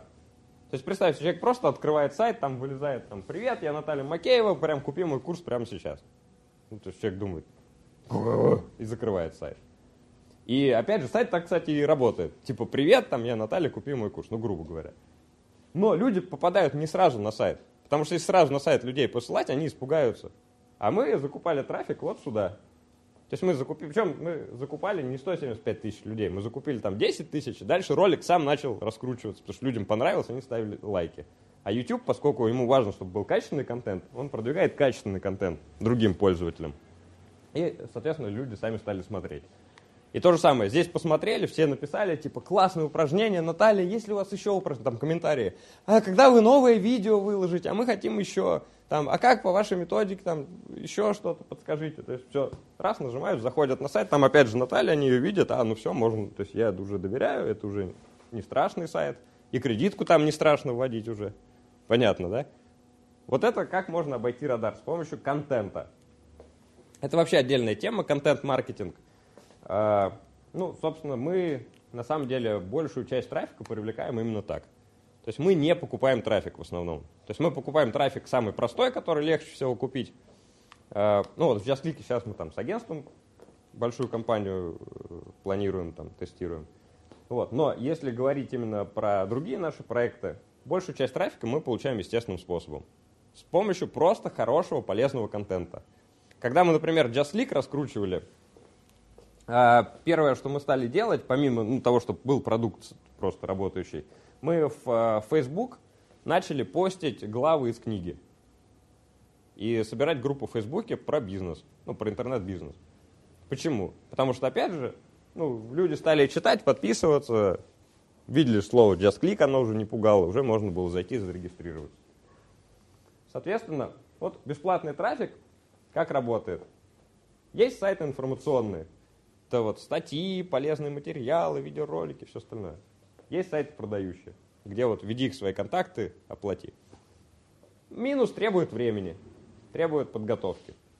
Зато окупается. Окупается, если у вас нет денег на начало, вот старта, вот вы не можете в трафик себе позволить эксперимент провести. Вот. Тогда вот, пожалуйста, эксперимент можно с помощью контента проводить. Второй способ – купить посетителей. Потому что на каждом популярном информационном сайте есть вот некий посредник, рекламная сеть, которая выкупает места на сайте. Соответственно, если вы не просто через контент действуете, вы можете через рекламную сеть пойти. Опять же, форматов рекламы в интернете существует огромное количество. То есть сейчас мы их все не будем рассматривать, но суть очень простая. Если вы зашли на популярный сайт, скорее всего, вам там что-то предлагается смежное, релевантное по этой теме, но люди за это платят, чтобы на их сайт перешли. Кажется, вроде просто. Ну, то есть что, я иду, покупаю клики, у меня все работает. Есть нюансы. А нюансы такие, то что стоимость рекламы и прибыль с рекламы, ну, должно перевесить. У новичков не перевешивает, почти никогда не перевешивает. Почему? Да, давайте разберемся.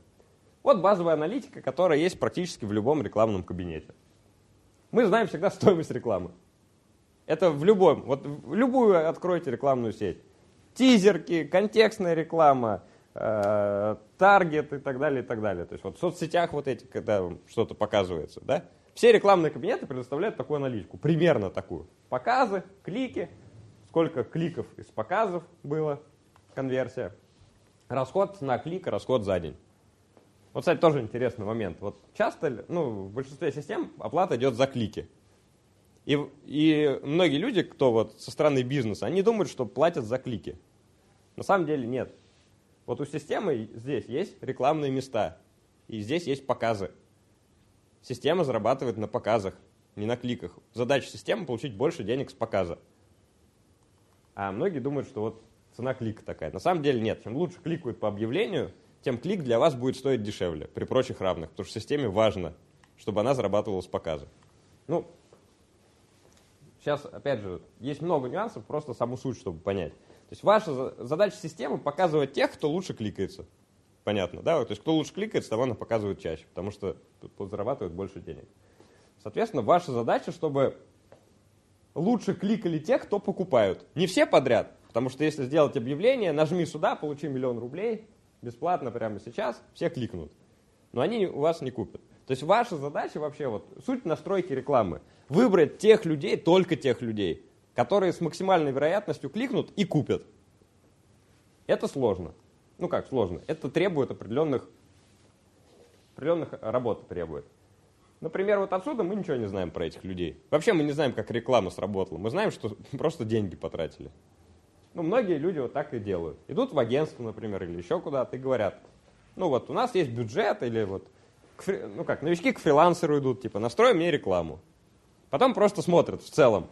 Ну вот, 50 тысяч отдали, сколько-то звонков было, вроде, наверное, сработало. Да, или там, ну, в больших компаниях там нолики добавляются, суть не меняется. То есть все рекламные агентства, большинство рекламных агентств работают тоже примерно, ну вот, по схеме, что мы вам там трафик привлечем. Не результат в виде продаж, а трафик. Ну, есть базовый уровень аналитики, который немножко все упрощает. Когда можно видеть не просто сколько, вот, сколько кликов было и какой расход, а сколько было конверсий, то есть целевых действий. Вот смотрите, вот на этом базовом уровне это необходимый минимум для всех проектов. Неважно, это вы стартап, там только тестируете нишу. Если этого нет, вы вообще ничего не понимаете. Если есть целевые действия, вы хотя бы их можете посчитать. Вы уже можете сравнить примерно, ну, реклама более-менее вообще, как работает один канал по сравнению с другим. Или вообще, хоть как-то она работает или нет. То есть что мы видим? Что есть показы, есть клики, а есть конверсии. Например, заполненные заявки на сайте. Очень просто. То есть ваша задача понимать, сколько конверсий, сколько вам стоит конверсия. Ну, сколько стоит заявка на сайте заполненная. Это самое простое. Но без этого вообще, вот без этого лучше рекламой даже не заниматься, если вот этой настройки нет. С этой настройкой вы еще можете примерно спрогнозировать. Но не точно, потому что, может быть, заявки есть, но люди не платят. Да? Такое тоже бывает. Об этом чуть позже. Ну вот базовая аналитика такая. Ну вот, соответственно, когда у нас эта базовая аналитика есть, мы можем, например, разные рекламные кампании сравнивать по числу, по проценту конверсий в заявке. Вот, например, по подписке. Например, с этого источника 8% людей подписывается, с этого источника 1% людей подписывается. Ну, наверное, здесь люди более целевые. То есть вот это самый простой уровень. Такая аналитика выстраивается очень легко. Ну, то есть достаточно посмотреть, там, типа, 15 минут технический видеоурок, у вас на сайте такое будет. То есть это просто. Поэтому это нужно всем. Вот на этом уровне делать аналитику. Звонки тоже можно считать. Если у вас бизнес, который не через форму заявки работает, через телефон, все то же самое. То есть у вас можно привязать сервис колл-трекинга динамического. Опять же, различные системы это умеют делать. Просто моя задача, вот помните, как первый шаг интенсив, да? Показать, что такое есть. Вот есть системы, которые разный номер телефона на ваш сайт подставляют, в зависимости от того, откуда человек пришел. Соответственно, потом есть статистика из... Просто с директа, с контекстной рекламы 17 звонков, с Гугла 3 звонка, с AdWords 2 звонка. С Google это опять же органик, естественный поиск. То есть вы можете сравнить рекламные каналы. Соответственно, вот целевые звонки, которые там не типа «Алло, я ошибся номером», а которые там что-то спрашивают. Конверсия в звонки. Понятно, да? То есть то же самое звонки и заявки на сайте регистрации. Можно считать. Кому понятно, что вот это считается? Это просто настраивается за 30 минут. Реально настраивается за 30 минут. То есть у всех, у кого этого нет, у вас нет бизнеса в интернете. То есть, ну, как бы это вот вы занимаетесь, ну, хобби в интернете. Вот это первый шаг к какому-то анализу. Ну, вот как Генри Форд раньше говорил, да? Половину рекламного бюджета трачу впустую, не знаю какую. Вот если бы у него была такая аналитика, он бы знал. Но не совсем. Если бы у него была вот такая аналитика, он бы знал. Цель максимум, сквозная аналитика. Это то, что делают все крупные бизнесы в интернете. Все. Все считают. Все мелкие бизнесы это не делают, поэтому они мелкие. Очень просто, кстати. Что такое сквозная аналитика? Она просто настраивается чуть дольше. Это не так легко сделать. Ну вот, например, в JustClick мы там внедряем ее. Суть в том, что ваша задача в одной какой-то системе, где учитываются продажи. Вот, например, представьте, у вас маленький бизнес, и вы продажи учитываете в Excel. Ну или там, ну, как в блокнотиксе записываете. Вот. Я когда танцы продавал, мне человек звонил, и я его в телефоне записывал по времени, на которое он записался. Вот у меня был, например, Сергей, танцы день. Или там Анатолий, танцы воскресенье 15. Ну вот, ну как маленький бизнес вот у меня был, школа танцев. Я вот так всех записывал. Понятно, что там никакой аналитики нет. У меня есть вот Сергей, Анатолий и все. Вот, если как бы бизнес работает на CRM-системе, когда заказы где-то хранятся, например, JustClick, вот JustClick это такая CRM-система, то там можно видеть, сколько денег принес Сергей, Анатолий и так далее. Да? Можно видеть в разрезе по рекламным кампаниям. И опять же, если в эту CRM-систему, вот, если просто подтягивать прибыль, то видно просто, сколько денег какие каналы принесли. Если научиться подтягивать расходы с рекламных каналов, то можно видеть, здесь не влезло на слайде, ну, что больше можно видеть? Больше прибыль или больше расход? Вот это ключевой момент. В JustClick, например, с контекстной рекламы с Яндекс автоматом расходы подтягиваются. То есть можно настроить рекламу, поставить ссылки, нажать кнопочку, сделать интеграцию, и расходы будут автоматом. Ну, большинство, опять же, данных в рекламных системах выдают в виде Excel этих файлов. Их можно, опять же, в любую систему аналитики потом запихивать. То есть вот это, на самом деле, это все уже в мире есть. Это все работает в крупных, средних бизнесах. В маленьких бизнесах часто люди про это не знают, часто руки не доходят. Из-за этого непонятно, как бизнес может масштабироваться. А логично, что непонятно, ведь трафик же нельзя закупить, потому что непонятно, какая отдача. Или можно... Вот вопрос, да, вот тоже к чату. А кто обжигался на рекламе, что типа закинул денег и не сработало? Ну, типа, и непонятно почему. Да, вот такое было. Соответственно, если у вас это есть, вы хотя бы понимаете, почему не сработало. Или вы понимаете, какой канал сработал, какой нет. Или какой сработал, но можно докрутить, чтобы было лучше. Вот это аналитика. Без этого, ну, бизнес в интернете делать не рекомендую. Следующий, пятый пункт. Долгосрочная работа с целевой аудиторией. Вот кажется иногда, что... Вот видели, например, сайты, которые e-mail собирают. Ну типа оставь бесплатно, там, получи, оставь свои контакты. Кажется, например, а не лучше ли сразу людей направить на продающий сайт? Ну прям в лоб. Зачем эти e-mail собирать? Зачем людям показывать вообще это бесплатные сайты? Мы специально сделали тест. Причем сделали тест в сегменте импульсных покупок, похудения. То есть мы специально вот решили посмотреть, как дешевый курс по похудению лучше продается. Вот в лоб или через e-mail подписку. Я не говорю про дорогие курсы. Вот дорогие, ну, например, в инфобизнесе продукты часто люди покупают, которые знакомы с вами год, полтора года. То есть которые долго вас читают, вот если про инфобизнес говорить. Вот, ну, это реальность. У нас вот был дорогой тренинг во Вьетнаме. Там 50 тысяч минимально стоил билет на тренинг, плюс, опять же, надо доехать. Ну, то есть расходы минимум 100 тысяч у людей были, чтобы туда попасть. И вот я спрашиваю, а кто на меня подписался меньше 3 месяцев назад? 1 человек из 40 руку поднимает. Я говорю, а кто меня знает уже полгода? Несколько. А кто больше года читает? Больше половины зала там поднимает руки. Почему? Потому что, опять же, когда вы выстраиваете отношения с аудиторией, да, конечно, часть людей отваливается. Это нормально. Но часть людей, наоборот, с вашим бизнесом будут как бы... То есть кредит доверия будет большой. Вот мы на импульсных покупках тестировали, на похудении. И вот что получилось. Если гнать трафик сразу на импульсные продажи, продаж больше. Но это логично, потому что кто-то не подпишется, а кто-то, может быть, он бы и купил сразу. А потом мы заметили вот такой хвост. И просто сравнили. Получилось, хвост обогнал где-то в 1,5 раза по статистике. Больше, чем в 1,5 раза продажи в лоб. На дешевом товаре, на импульсном дешевом товаре. Поэтому вопрос, да, как бы долгосрочная стратегия или краткосрочная. Ну, если продукт фиговый, если у вас нет контента, если у вас все плохо, конечно, такое сработает. Ну, в лоб сразу продали, больше этих людей не видеть и юрлицо поменять побыстрее. То есть так люди делают иногда, к сожалению. Но если говорить про игру в долгую, то опять же это работает вот именно так. То есть накапливается вот этот хвост.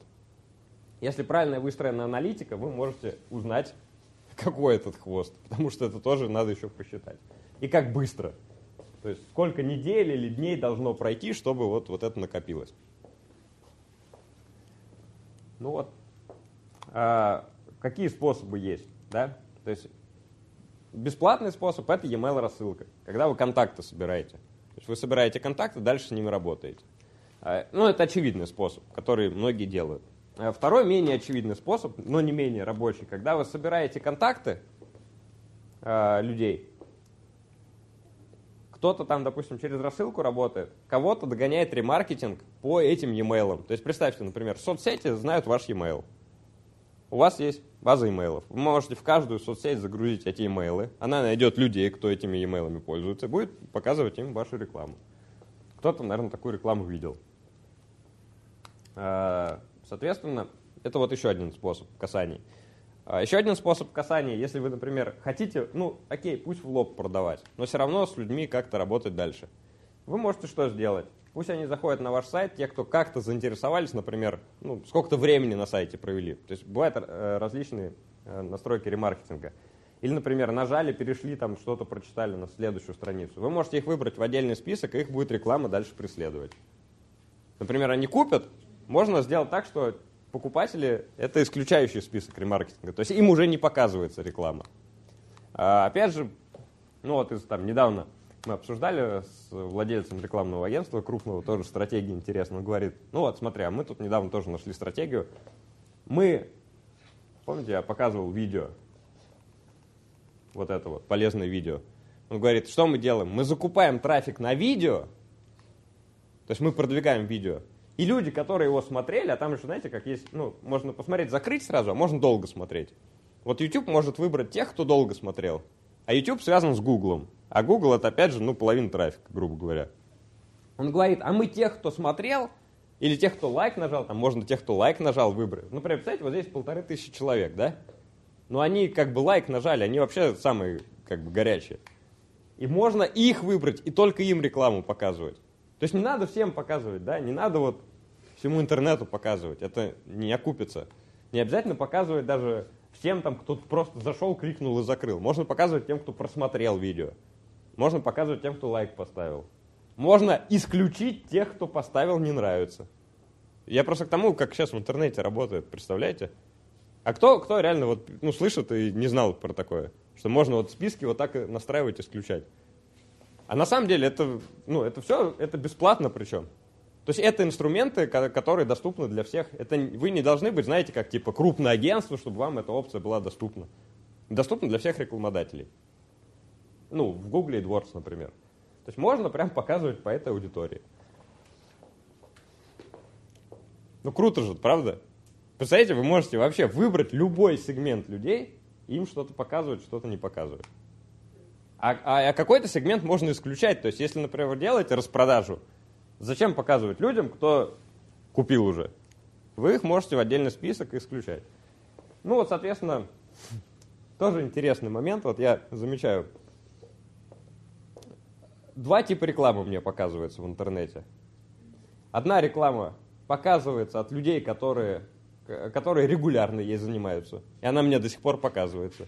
И я понимаю, что если люди год или два откручивают рекламу, а это, вот, например, Андрей Меркулов, вот он мне все время какой-то... Я не знаю, как его реклама ко мне просачивается, но она все время просачивается. Ну, не будет человек 2 года деньги выкидывать. Да? А есть второе, это когда, вот знаете, взяли девочку, которая типа маркетолог, и она там типа «я сейчас маркетинг вам сделаю», и там настраивает бюджет, ставит какой-нибудь, по умолчанию все настройки, любой регион, геотаргетинг, неважно. Вот такие маркетологи были в Доминикане. Вот мы сейчас смеемся, мы в России сейчас, у нас язык русский в браузере, геотаргетинг мы в России, а нам на испанском что-то там, давай купи там что-то. Это вот, ну, настройка такая была. Такой вот список мы попали там. То есть вот маркетолог настроил так. Очень круто. То есть, на самом деле, вот иногда просто даже не осознаешь масштаб, как это работает. Вот, например, представляете, вот вы сидите в России, там вам одно показывается.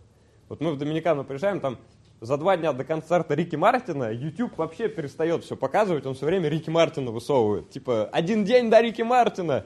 Вот, а в Доминикане делать нечего, ну, то есть там ничего не происходит, и там вот они весь трафик скупают. Геотаргетинг делают, причем не по всей Доминикане, по дорогим районам. То есть там же таргетинг-то, представляете, он настраивается по месту, по локации. И вот выходные, и вот все знакомые говорят, а мы уезжаем. Мы такие, а куда же вы уезжаете? На Рики Мартина. И вот все люди, кто вот жили рядом, все уехали.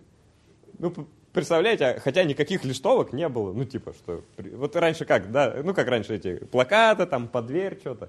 А сейчас просто открываешь YouTube, а поскольку они платят много, потому что это окупается, потому что таргетинг очень целевой, они могут позволить себе платить столько, что YouTube будет все время его показывать. И это будет выгодно. Показ там типа 2 рубля стоит, ну там, в среднем. Ну, а вот они потратили там, не знаю, 200 рублей, 100 раз показали этого Рики Мартина, ну, аудитория купила. Круто работает. Ну, если настраивать. Если не настраивать, выглядит так, да, что вот показывается хрень какая-то, и больше ее никогда не видно, потому что она не сработала, и бюджет слился. Соответственно, вот это работа с рекламными сетями.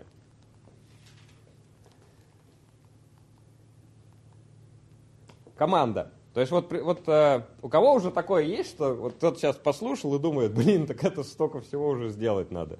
Ну, есть, да, ощущение, что что-то я отстал. Ну, как бы, то есть надо уже давно все это делать, а я еще не сделал. Я вам скажу так, то, что в интернете есть много людей, которые заявляют, что они во всем разбираются, они все вам сделают и сделают хорошо. Вчера, когда готовился к презентации, увидел еще сайт людей, которые заявляют, что они сделают все плохо, и об этом тоже открыто заявляют. Мне понравилось, говносайт.ком. Они 1000 лайков набрали, они утверждают, что они сделают настоящий говносайт, не лучше, чем у других. Украдут дизайн у конкурента обязательно. Вот. Сроки, когда что-то брат программиста освободит компьютер. Ну, в общем, прям все хорошо сделали. Ну, это правда. То есть большинство людей так и делают в интернете работу. Особенно фрилансеры. У нас реальная статистика. У нас в команду попадает один из 30 потенциальных кандидатов. То есть это не просто кто там типа сказал интересно, а кто заполнил там анкету, прошел предварительные испытания. И дальше мы вот так людей отсеиваем. Потом попадает в команду. А потом еще, наверное, каждый второй вылетает в первые 2 месяца. Ну, например, у программистов там есть тест, где вначале написано, что если вы что-то не знаете, не пугайтесь. Займет примерно 4-5 часов. И, опять же, не все даже его заполняют. Но если человек не может как бы заполнить тест, то, ну, как бы, что с ним дальше делать? Вот. А есть люди, которые заполняют, дальше с ними собеседования проходят, технический руководитель с ними общается. Ну, потому что тест можно заполнить, надо еще посмотреть, насколько человек там вопросы там сложные. Да, ну, вопросы сложные задаем.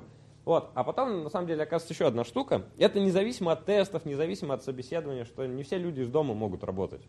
Это тоже правда. И надо просто, ну, как-то это просто принять. То, что человек, может, он как бы умный, и он хороший, но вот он в офисе может, когда директор есть. Или, знаете, вот в системах у нас бухгалтер рассказывал, что у них раньше в компании, почему она с нами работает, вот.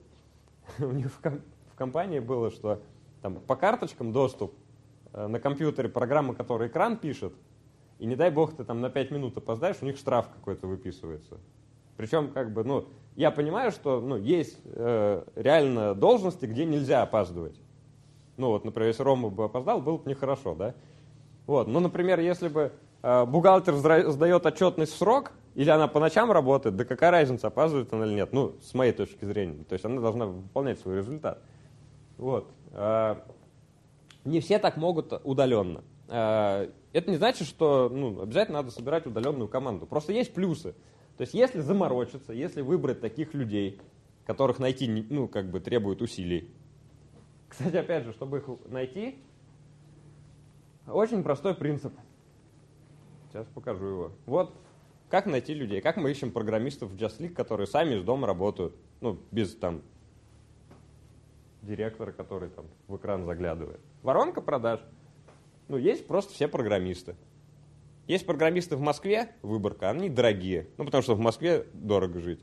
Есть программисты в России, ну, они дешевле. А есть СНГ. Они, кстати, ничем не хуже программисты. Да, мы берем самый широкий таргетинг СНГ. Потом вот у нас была задача, нам надо было 10 программистов нанять. Прям срочно. У нас вот был момент, когда JustClick стал медленно развиваться.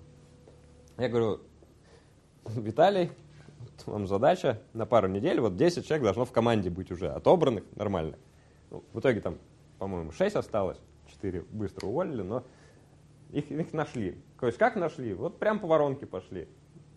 Где эти программисты бывают? Ну, в интернете. То есть мы закупали рекламу ну, на наши вакансии везде, вплоть до паблика «Типичный программист», где там картинки с приколами. Но просто приколы никому не понятны, кроме программистов, поэтому мы подумали, что там стоит закупить, потому что не будут обычные люди эти приколы смотреть, потому что они не прикольные, если ты не понимаешь. Вот, из паблика кто-то пришел. То есть и мы сделали аналитику, то есть мы каждого спрашивали, где вы узнали, чтобы понять, что сработало. Соответственно, на форумах там все эти оставили заявки. Хедхантерам платили за голову привлеченную. Ну, когда человек приходит, там мы платим. Вот, дальше собеседование, ну и вот там отсеивали. Отсеивали, в итоге вот нашли людей, которые могут.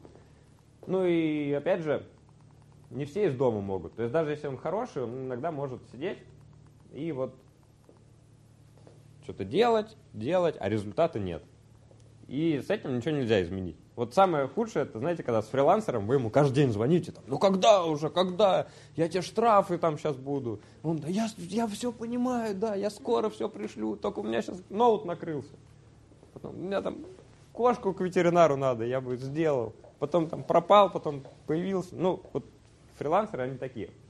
У нас есть простой принцип.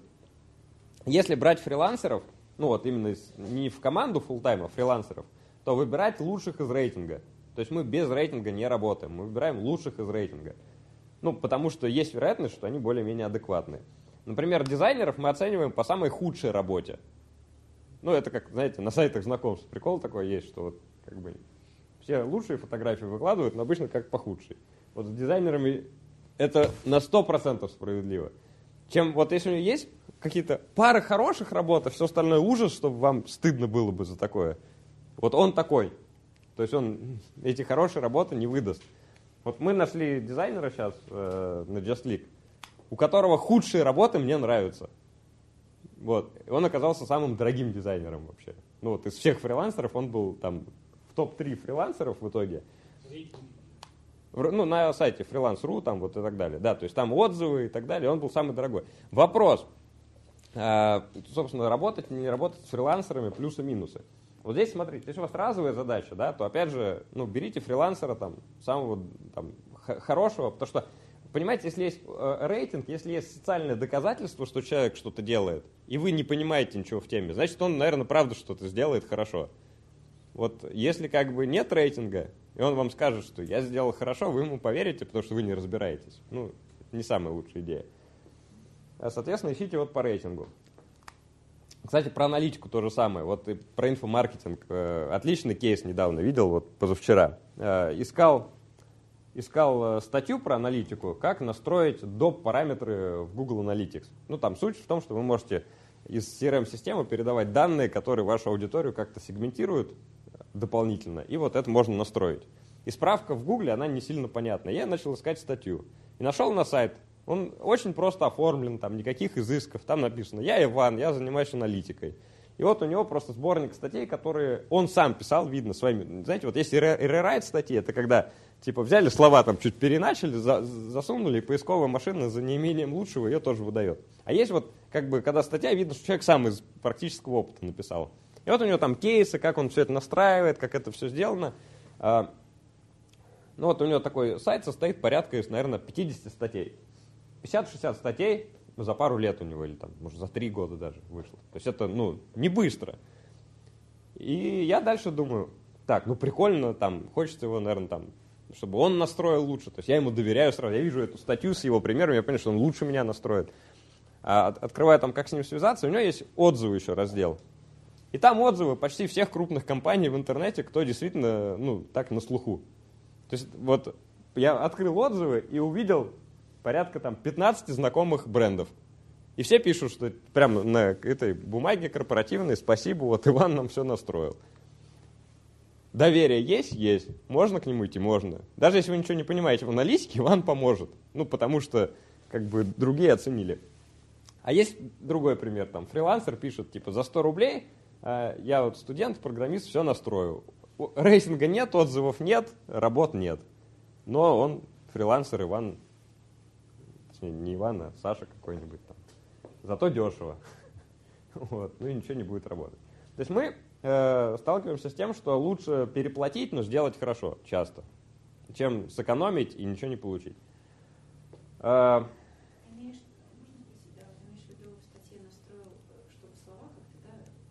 Нет, это если говорить про аналитику, что мы хотели настроить, это чтобы данные CRM-системы, например, категории клиентов, разные, попадали в аналитику, и она нам показывала, сколько разные категории клиентов как взаимодействуют с сайтом, например, какие страницы смотрят платные люди, какие бесплатные. Ну, хотя это и так есть. А вот какие сегменты людей там смотрят какие страницы, ну, грубо говоря. То есть это такая чуть более сложная аналитика, и вот это, ну, сложно настроить, непонятно как, примеров мало. То есть, понимаете, если вы в какой-то узкой теме делаете бизнес, если вы контент хороший выкладываете. Вот другой пример сайта, который тоже очень показательный пример. Вот все там эти полы делают, там паркет, ламинат, там куча вот этих сайтов в интернете, и все одно и то же пишут. Полы, ламинат, там купите, закажите, 1000 рублей за метр, 500 рублей за метр, 3000 рублей за метр, ламинат, полы купить, заказать бесплатно прямо сейчас, консультация, выезд замерщика. Все сайты одинаковые. Ну реально, все сайты одинаковые, просто они вот там вылезают, все похоже. Я в ламинате вообще ничего не понимаю. И единственный сайт открылся, в котором были статьи про ламинат из серии, как бы, почему ламинат отличается, и как вообще правильно класть, какие технологии есть, и почему мы эти технологии выполняем. И я, почитав про этот сайт, подумал, что, а я ему доверяю. Ну, то есть, он хотя бы рассказал, хоть какие технологии есть, и, наверное, он их придерживается. А многие не рассказывают, просто пишут, что вот мы дешево, мы дорого, все. То есть это вот формат инфомаркетинга, когда вы можете фильтр обойти, восприятие, что-то полезное показать, и дальше у вас люди будут покупать. Вот, ну вернемся к фрилансерам. Вот с фрилансером еще какой момент есть, что если вам нужна разовая задача, опять же, берете фрилансер, он делает. Самое классное, если вам этот человек нужен постоянно, вы купаете его из фрилансеров. То есть вот если вы видите, что у вас постоянно такие задачи, дизайн там или еще что-то, или вот программист там, фрилансерам же тоже напряжно все время заказы искать. Ну, то есть это новые люди, они там все время требования разные, там одни там хорошие, другие плохие. Вот, например, топ-дизайнера мы 2 года уговаривали в команду перейти, он в итоге через 2 года перешел. Ну, то есть все вот, как бы, вот он с нами работает последние несколько месяцев. Вот JustClick 3.0, когда увидите, ну, как бы, небо и земля с тем, что есть. Мне сейчас стыдно за 2.0, но 3.0 вот вообще выглядит. Ну, именно в плане интерфейса. Вот прям хочется везде нажать. Вот очень красиво. Очень просто, очень понятно. Потому что дизайнер хороший. Но, опять же, потребовалось вот 2 года, чтобы он согласился. И он постоянно выполнял нам какие-то небольшие проекты, но иногда бывал занят. То есть вот когда фрилансер в команде, здорово. То есть ну, он не занят, соответственно, работает только с вами. Даже если, например, загружен на 70-80%. Это лучше, чем вам надо, а он занят. Соответственно, вот с фрилансерами. Так какой еще момент есть? Оценивать людей, опять же, по результату работы, не стоять над душой. Вот бывает, знаете как, вы задачу дали, человек говорит, да, сделаю, обязательно спросите срок. И вот дальше не проверяйте. То есть там всегда можно понять. Вот он, например, бывает, укладывается в срок и делает. Бывает, что делает, но ровно в 2 раза с задержкой. Ну, то есть оно не изменится, неважно, вы ему там будете звонить или нет. Бывает, что пропадает. Бывает, что вы звоните, он делает, а в остальном случае не делает. Вот таких не надо. То есть ваша задача найти людей, которые сами умеют стабильно выдавать результат. Понятная концепция, да? Не стоять над душой, не звонить, не спрашивать, не вводить штрафы, если не сделал. Это все очень эмоционально тяжело, и все равно как бы долго вы так не проработаете. То есть у нас вот виртуальная команда держится на чем? Ну, 2 принципа. То есть первый – находить людей, которые сами в состоянии все делать, без наказаний, там чего-то еще.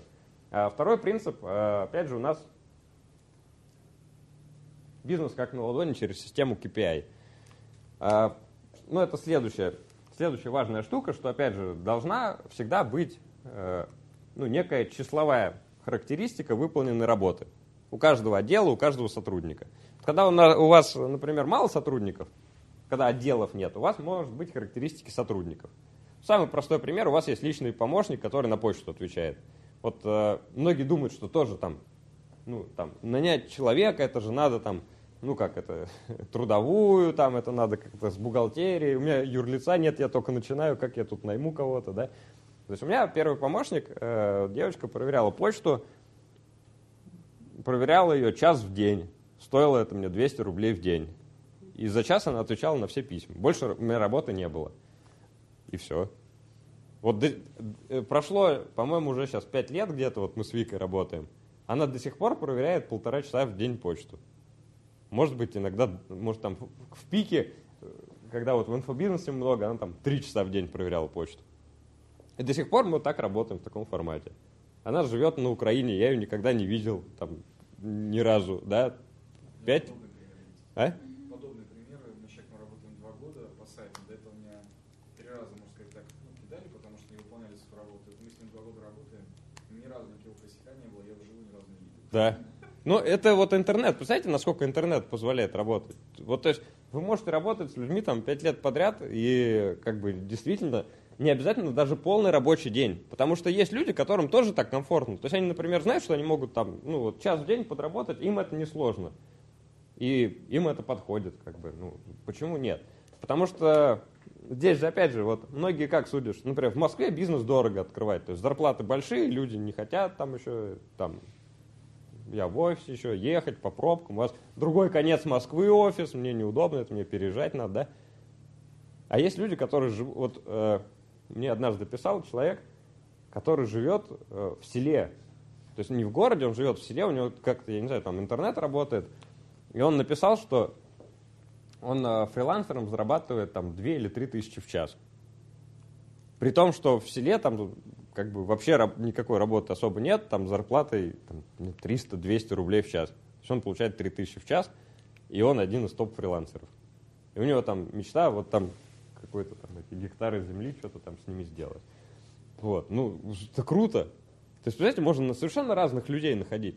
И, опять же, совершенно разный уровень людей. Не надо ограничиваться, вот как многие думают, что вот надо офис, город, и вот надо приходить с утра до вечера, сидеть там, проверять. Потому что если сидеть проверять, есть проблема другая. Вы не можете уехать, и бизнес ваш перестанет работать. Потому что если никто не сидит и не проверяет, как бы люди перестают работать. То есть у нас другая концепция. Лучше выгнать таких людей, ну, их протестировать можно только в формате задач. И оставить тех, кого не надо проверять. Но опять же, проверять в формате того, ты делаешь или не делаешь. Есть метрики, которые тоже объективно все показывают. У нас недавно тоже интересная ситуация была, когда мы в одном отделе начали вводить метрики, в котором раньше особо не было. И руководитель отдела сам ушел. Еще до того, как мы посчитали метрики, большинство, он сказал, ой, ну что-то, я, наверное, пойду. Такое тоже бывает. Ну, как бы, почему? Почему такое бывает? Потому что базовые задачи как-то выполнялись на базовом уровне. Когда мы задали показатели качества сложнее, сказали, что нам базовый уровень не устраивает, пожалуйста, там вот такие-то метрики, человек сказал, что только это, ну, типа, работать надо, я не хочу, да, я не могу. Я на результат так не готов вкалывать, извините. То есть, все. Вот. Соответственно, плюс какой? Что люди, которые готовы работать на результат, они будут получать больше. Потому что, когда нет метрик, можно всех оценивать одинаково. Ну, вроде работает, молодец, получаю зарплату. Когда есть метрики, немножко другой формат, что хорошие числа, получай больше зарплаты, плохие числа, ну, как бы, надо расставаться или систему менять. Может быть, человек не виноват тоже. То есть надо разбираться. Вот у нас, вот есть список метрик. Я вот прям скриншот сделал. Ну, вообще, как сейчас сделали? На самом деле, разные сотрудники работают в разных системах. Ну, например, служба поддержки работает в тикетной системе. Я думаю, с тикетной системой многие сталкивались, когда вы куда-то пишете, а вам ответ приходит, типа, номер вашего обращения там такой-то, такой-то, и там вот сотрудник что-то вам отвечает. Проблема в чем? Что отдел поддержки сидит в тикетной системе. Отдел программистов у нас сидит там в системе Redmine. Отдел там бухгалтерии сидит в 1С. Понимаете, разные системы. То есть онлайн можно работать, можно отделами работать, просто системы разные. Мы в какой-то момент поняли, что, ну, допустим, сложно оценивать весь бизнес, вот когда надо в разные системы заходить. И мы ввели единую систему на все, которая собирает все данные и все показатели в одно место. Вот этот скриншот из этой системы. То есть у нас есть разные отделы, есть разные ответственные, есть разные показатели. Они каждую неделю собираются, подтягиваются из всего остального. Ну, где-то из Excel выгружаются, где-то там через API подтягиваются роботами. Я, честно говоря, ну, я сам эти показатели, конечно, не настраивал, их настраивают руководители отделов сами. Ну, а директор, соответственно, проверяет. И вот у нас, например, есть категория стабильность. Есть 3 показателя. Uptime, load time, скорость рассылки. Это в JustClick. Uptime, сколько сайт работает. Load time, сколько сайт загружается, долго, медленно. Скорость рассылки, соответственно, как часто письма уходят. Есть ответственный, то есть у каждого показателя есть ответственный. Алексей отвечает. Есть поддержка, да, у него там оценка качества ответов на тикеты. Это как люди ставят. Опять же, поддержка сидит, вот эти показатели считают какие-то внешние системы аналитики скорости сайта. Прям есть отдельные сервисы, которые это все там делают. Поддержка – это тикетная система, она выдает данные раз в неделю по поддержке. Причем это не так, что надо сидеть и считать, это кнопочку нажимаешь, она выгружает все это. Соответственно, руководитель отдела это вот сюда потом передает эти данные.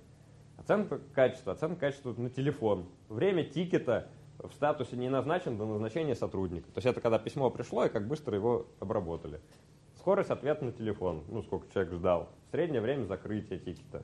Количество персональных жалоб руководителю. Это метрика, опять же. То есть, ну, понимаете. Смотри, это на отдел пока. Нет, на отдел, смотри, вот, допустим, в месяц было 15 жалоб, когда люди не выдержали и написали руководителю. Ну, значит, как бы не справился отдел, что, ну, понимаешь, метрика зашкаливает, что пишут или директору, да, то есть, ну, пишут, что там ваша поддержка там, пи-пи-пи. Вот. Ну, это тоже метрика.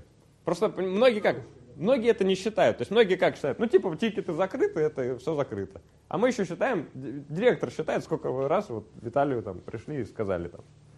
Вот. И он такой, давайте это метрикой сделаем. То есть если нет жалоб мне, да, то как бы, значит, поддержка все закрыла. Если мне жалобы, ну, там надо разбираться. Недоступность телефона, недоступность чата. Отвечает за эти метрики Сухов, соответственно. То есть есть человек, который как бы не просто метрика, знаете, как есть метрика и есть. Никто не отвечает. То есть есть конкретный человек, с кого спрос. Что дальше? Вот для примера. Вот у нас в системе прям профиль есть, сотрудник. Вот Костин Алексей отвечает. Показатель аптайма. Здесь табличка очень большая вниз, она вся не влезла, но смысл сейчас вы поймете. У нас, смотрите, есть общий показатель аптайм системы в целом, а есть показатель каждого сервера.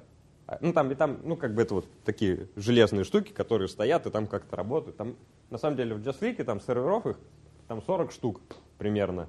И там чуть ли не каждые 3 дня какой-то жесткий диск ломается. Ну, то есть, когда один сервер, это происходит редко. Когда много и большая нагрузка, это как бы стандартная ситуация.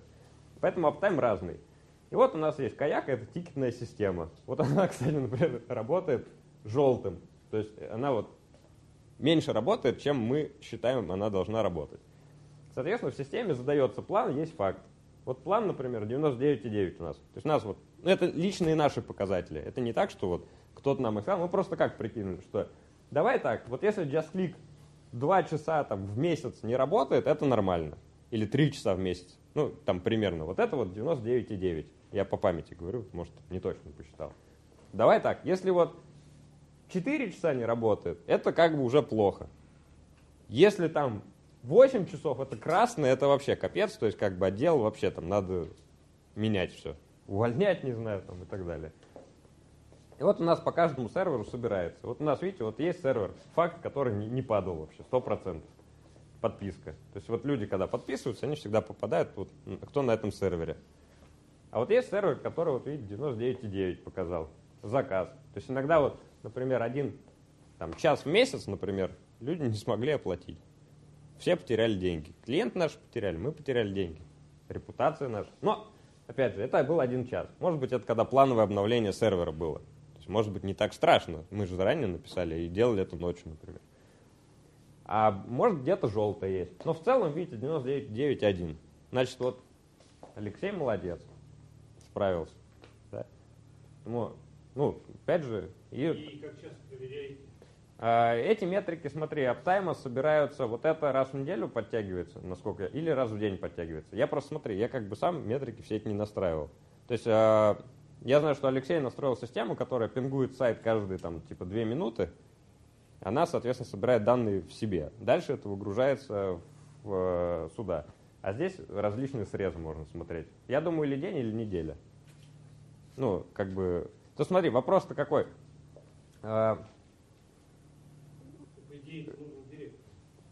Смотри, тут как? Есть сырые данные. Сырые данные – это вот вообще как данные работают. Вот сырые данные – это когда они вот только получены. Например, сырые данные по аптайму – это каждую минуту или каждые 5 минут, там, по-моему, раз в 5 минут проверяется, ответил сайт или нет. То есть просто есть какая-то система, которая каждые 5 минут пытается что-то сделать автоматом. Сервер отдает ответ. Это сырые данные. Дальше вопрос, как из этой системы нужно часто сырые данные получать для руководства. В каком срезе. Можно раз в день получать, можно раз в неделю, можно раз в месяц. Дальше смотри, какая идет ситуация. Например, Алексей данные смотрит, ну, даже не только Алексей, там служба этой, администраторов. У нас есть отдел администрирования. Он смотрит данные каждый час, каждый день. Ну, это логично, потому что если сервер упал, нельзя через неделю программисту открыть, типа, неделю лежало. То есть смотри, вопрос как бы обработки данных, как часто кому надо. Администраторы каждый час обрабатывают. Ну, это логично, что если упало, им идет оповещение, смс-ка, звонок там, и так далее. Это настраивается вот в отдельной системе, которая анализирует. Есть Виталий, ну вот директор JustClick. Он, например, данные раз в неделю может смотреть. Ну, чтобы, например, понимать, надо ли писать извинения. Например, да, если там программисты накосячили, он видит, что все красное, значит, вырастет нагрузка в поддержку, значит, надо там подключать, там, не знаю, какой-то анонс по базе или там еще что-то. Понятно, да? А есть я, который смотрю данные раз в месяц, и мне как бы достаточно этого среза. То есть смотри, вопрос данных может быть избыточно много. Вам не нужны все данные. Мне не нужны данные каждый час, что JustClick упал. Ну, я не смогу ничего сделать, у меня нет доступа к серверам. Я с программистами сам, я даже не знаю, кому надо звонить и что-то говорить. То есть я смотрю данные в целом. Виталий смотрит чаще, как директор. Алексей, как руководитель этого IT-администрирования, смотрит каждый день. Люди, которые администрируют сами сервера, когда диск падает, там еще что-то, они каждый час, соответственно, смотрят. Ну вот, чтобы вы понимали, как это изнутри работает. Да? То есть это не так, что типа... Вот какие-то данные есть и есть. То есть это есть отдел, с которого все подтягивается. Поддержка то же самое. Бухгалтерия то же самое. Ну и так далее. Все остальные отделы. Концепция понятна? Надо оцифровывать. Оцифровывать, все собирать. Когда все не оцифровано, когда все просто вот кое-как хранится где-то, вы не можете это контролировать. Например, почему мы это ввели тоже? Вот, например, бывает, кто-то жалуется, у нас JustClick не работает. Ну, можно как сказать, Алексей, ты плохо работаешь, JustClick не работает. Мне пожаловались лично. Я про колл-центр прикольный пример слышал тоже, когда. Звонят несколько раз, а колл-центр в компании не работает. Приходит к руководителю колл-центра и говорит, вас что за хрень? Я звоню, не могу в свой колл-центр. Это же прикольно, кстати, в свою компанию позвонить. Там тоже бывает, знаете, там. Я помню, мы когда только вот первый раз вот наняли, там, звонишь, а там «Алло!» Тебе по корпоративному телефону «Алло!» говорят. Это раньше так было. Вот. А бывает же просто недозвон. А дальше аналитика поднимается. А по аналитике разное бывает. Бывает, например, что процент недозвонов 7%. И ты 3 раза туда попал. И там по истории прям есть. Ну, то есть вот, пожалуйста, вот.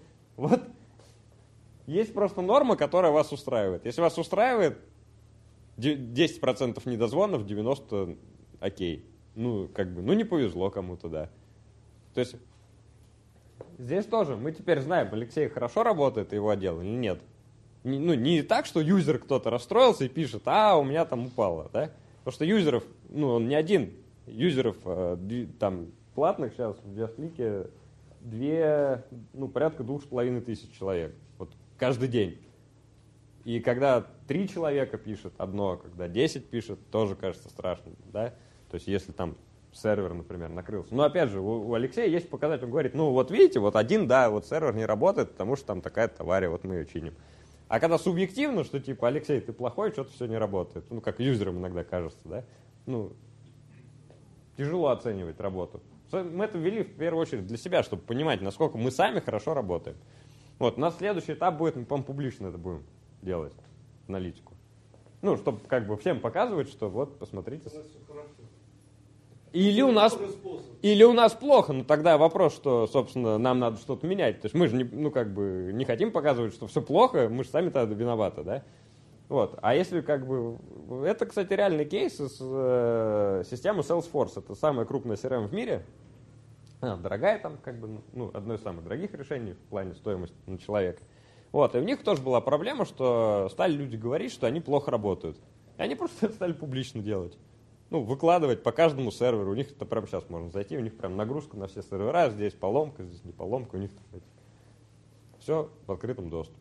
Понятно, да? Но когда такой аналитики нет в вашем бизнесе, или вы, допустим, она не публичная, ну, клиенту сложно принять решение. Когда он это видит, он понимает, что да, там что-то работает, там что-то настроено. Как у нас тайминг? Не, мы будем сейчас заканчивать уже, то есть как бы 7 шагов, в принципе, основных прошли. Я еще обещал про миллиард рассказать. Там тоже интересно все оказалось. Не так все просто. Вот, но концепцию понятно. Надо все считать. Если вы не считаете, если у вас нет панели управления бизнесом, если у вас нет плана факта, вот план-факт нужен по каждому отделу. Если нет, у вас бизнес движется, знаете как, ну типа как-то движется. Если у вас есть план-факт, вы понимаете. А, и есть человек, который отвечает за каждую метрику. Вы понимаете, как бы, ну, справляется он или нет. И человек, кстати, тоже понимает. Потому что бывает, знаете, как, ну, человек сам не понимает, что от него хотят. Типа берешь маркетолога, а он тебе там логотип 3 месяца придумывает. А ты ему говоришь, да нет же, посмотри, вот же метрики. Конверсия, воронка, сколько человек, а ты мне логотип рисуешь. Ну. А когда такого нет, как бы все, ничего хорошего. Ну вот, внедрив эти 7 ключевых шагов, можно успеть главное. Вот для меня, опять же, вот главное это, ну, то есть я не делаю бизнес ради бизнеса, чтобы самым богатым стать. Да, вот Алена, Алиса у нас появились. Они маленькие тут еще. Вот. Я, собственно, честно говоря, к рождению детей... Да, ну они разные, нет, они двойные, но разные, да. Это тоже, я почему хотел это показать, потому что вот многие, знаете, как говорят, что там, дети родились, там, все, бизнес непонятно, как вести, там. То есть у меня немножко другая концепция была. У меня к рождению детей было сделано так, чтобы меня в бизнесе вообще не было. Потому что я понимал, что, ну, как бы, я не знал, что будет, но я знал, что, наверное, будет времени меньше. Вот, и я заранее к рождению детей, то есть мы вот это все начали, вот все эти пункты стали внедрять, всю аналитику и так далее, чтобы меня там вообще не было. То есть это реально так, то есть получилось, что... Там сейчас детям 1-2 месяца, то есть сейчас времени стало больше. Ну, как бы ритм какой-то появился, там они перестали, 7 раз просыпаться за ночь. Я помню, когда ты ложишься в 5, в 7 встаешь, там, ну, очень было тяжело. То есть сейчас как бы уже, ну, как бы проще становится. У меня сейчас, только сейчас появились показатели, где я тоже вписан. Ну, я же себя тоже считаю. А до этого вообще не было, то есть на мне вообще не было показателей. То есть как бы, ну, он работает, бизнес, меня там нет. То сейчас мы вот там, я активно подключился именно к JustClick, там есть показатели на мне. Ну, 150 хоккейных тренировок. Это маркетинг. Но это сейчас выходит JustClick 3.0, мы делаем поворот бизнес-модели, и там как бы, ну вот, то есть я отвечаю за, собственно, саму стратегию. Вот, но показатели... Кто проверяет? Кого? Нет, никто, я сам проверяю. Я же акционер. Зачем тогда показывать? Нет, я главный акционер, смотри. Кому? То есть эти данные аналитические, их кто-то потребляет. Смотри, да, смотри. Вот по поводу этих данных. Руководитель отдела видит свой отдел. Да? Руководитель компании видит как бы, ну, по компании. То есть у нас есть приоритет, ну, как бы доступы. Потом смотри, например, зачем данные для меня? Потому что я, например, сам тоже не знаю, ну, хорошо я поработал или плохо. Ну, то есть вот смотрите, это же тоже проблема. Вы потрудились и говорите, ну, я вроде потрудился. Ну, я могу сказать, что я думал. Под системой проверяет. А система мне говорит, а ты, Олег, плохо думал. И хуже стало. Не выросло. Или там выросло, но не так. План не выполнил. И ты, то есть здесь же опять же какая фишка, что ты начинаешь, то есть ты видишь, вот у тебя расхождение по числам, и тут 2 варианта, или план плохой, или факт плохой. План плохой, потому что ты плохо оценил, или факт плохой, потому что не все сделано то, что должно быть сделано, понимаете, да? А может быть, ну как бы, знаете, вот план тоже, он же не с потолка берется план, можно написать типа uptime JustClick 99999, ну, как бы такой аптайм, наверное, у каких-нибудь оборонных систем НАСА, там, я не знаю, или там американских. Ну, там не надо, чтобы она час в месяц ложилась, да? То есть, опять же, мы как бы эти данные берем не с потолка, а из каких-то средних там по отрасли, средних данных старых.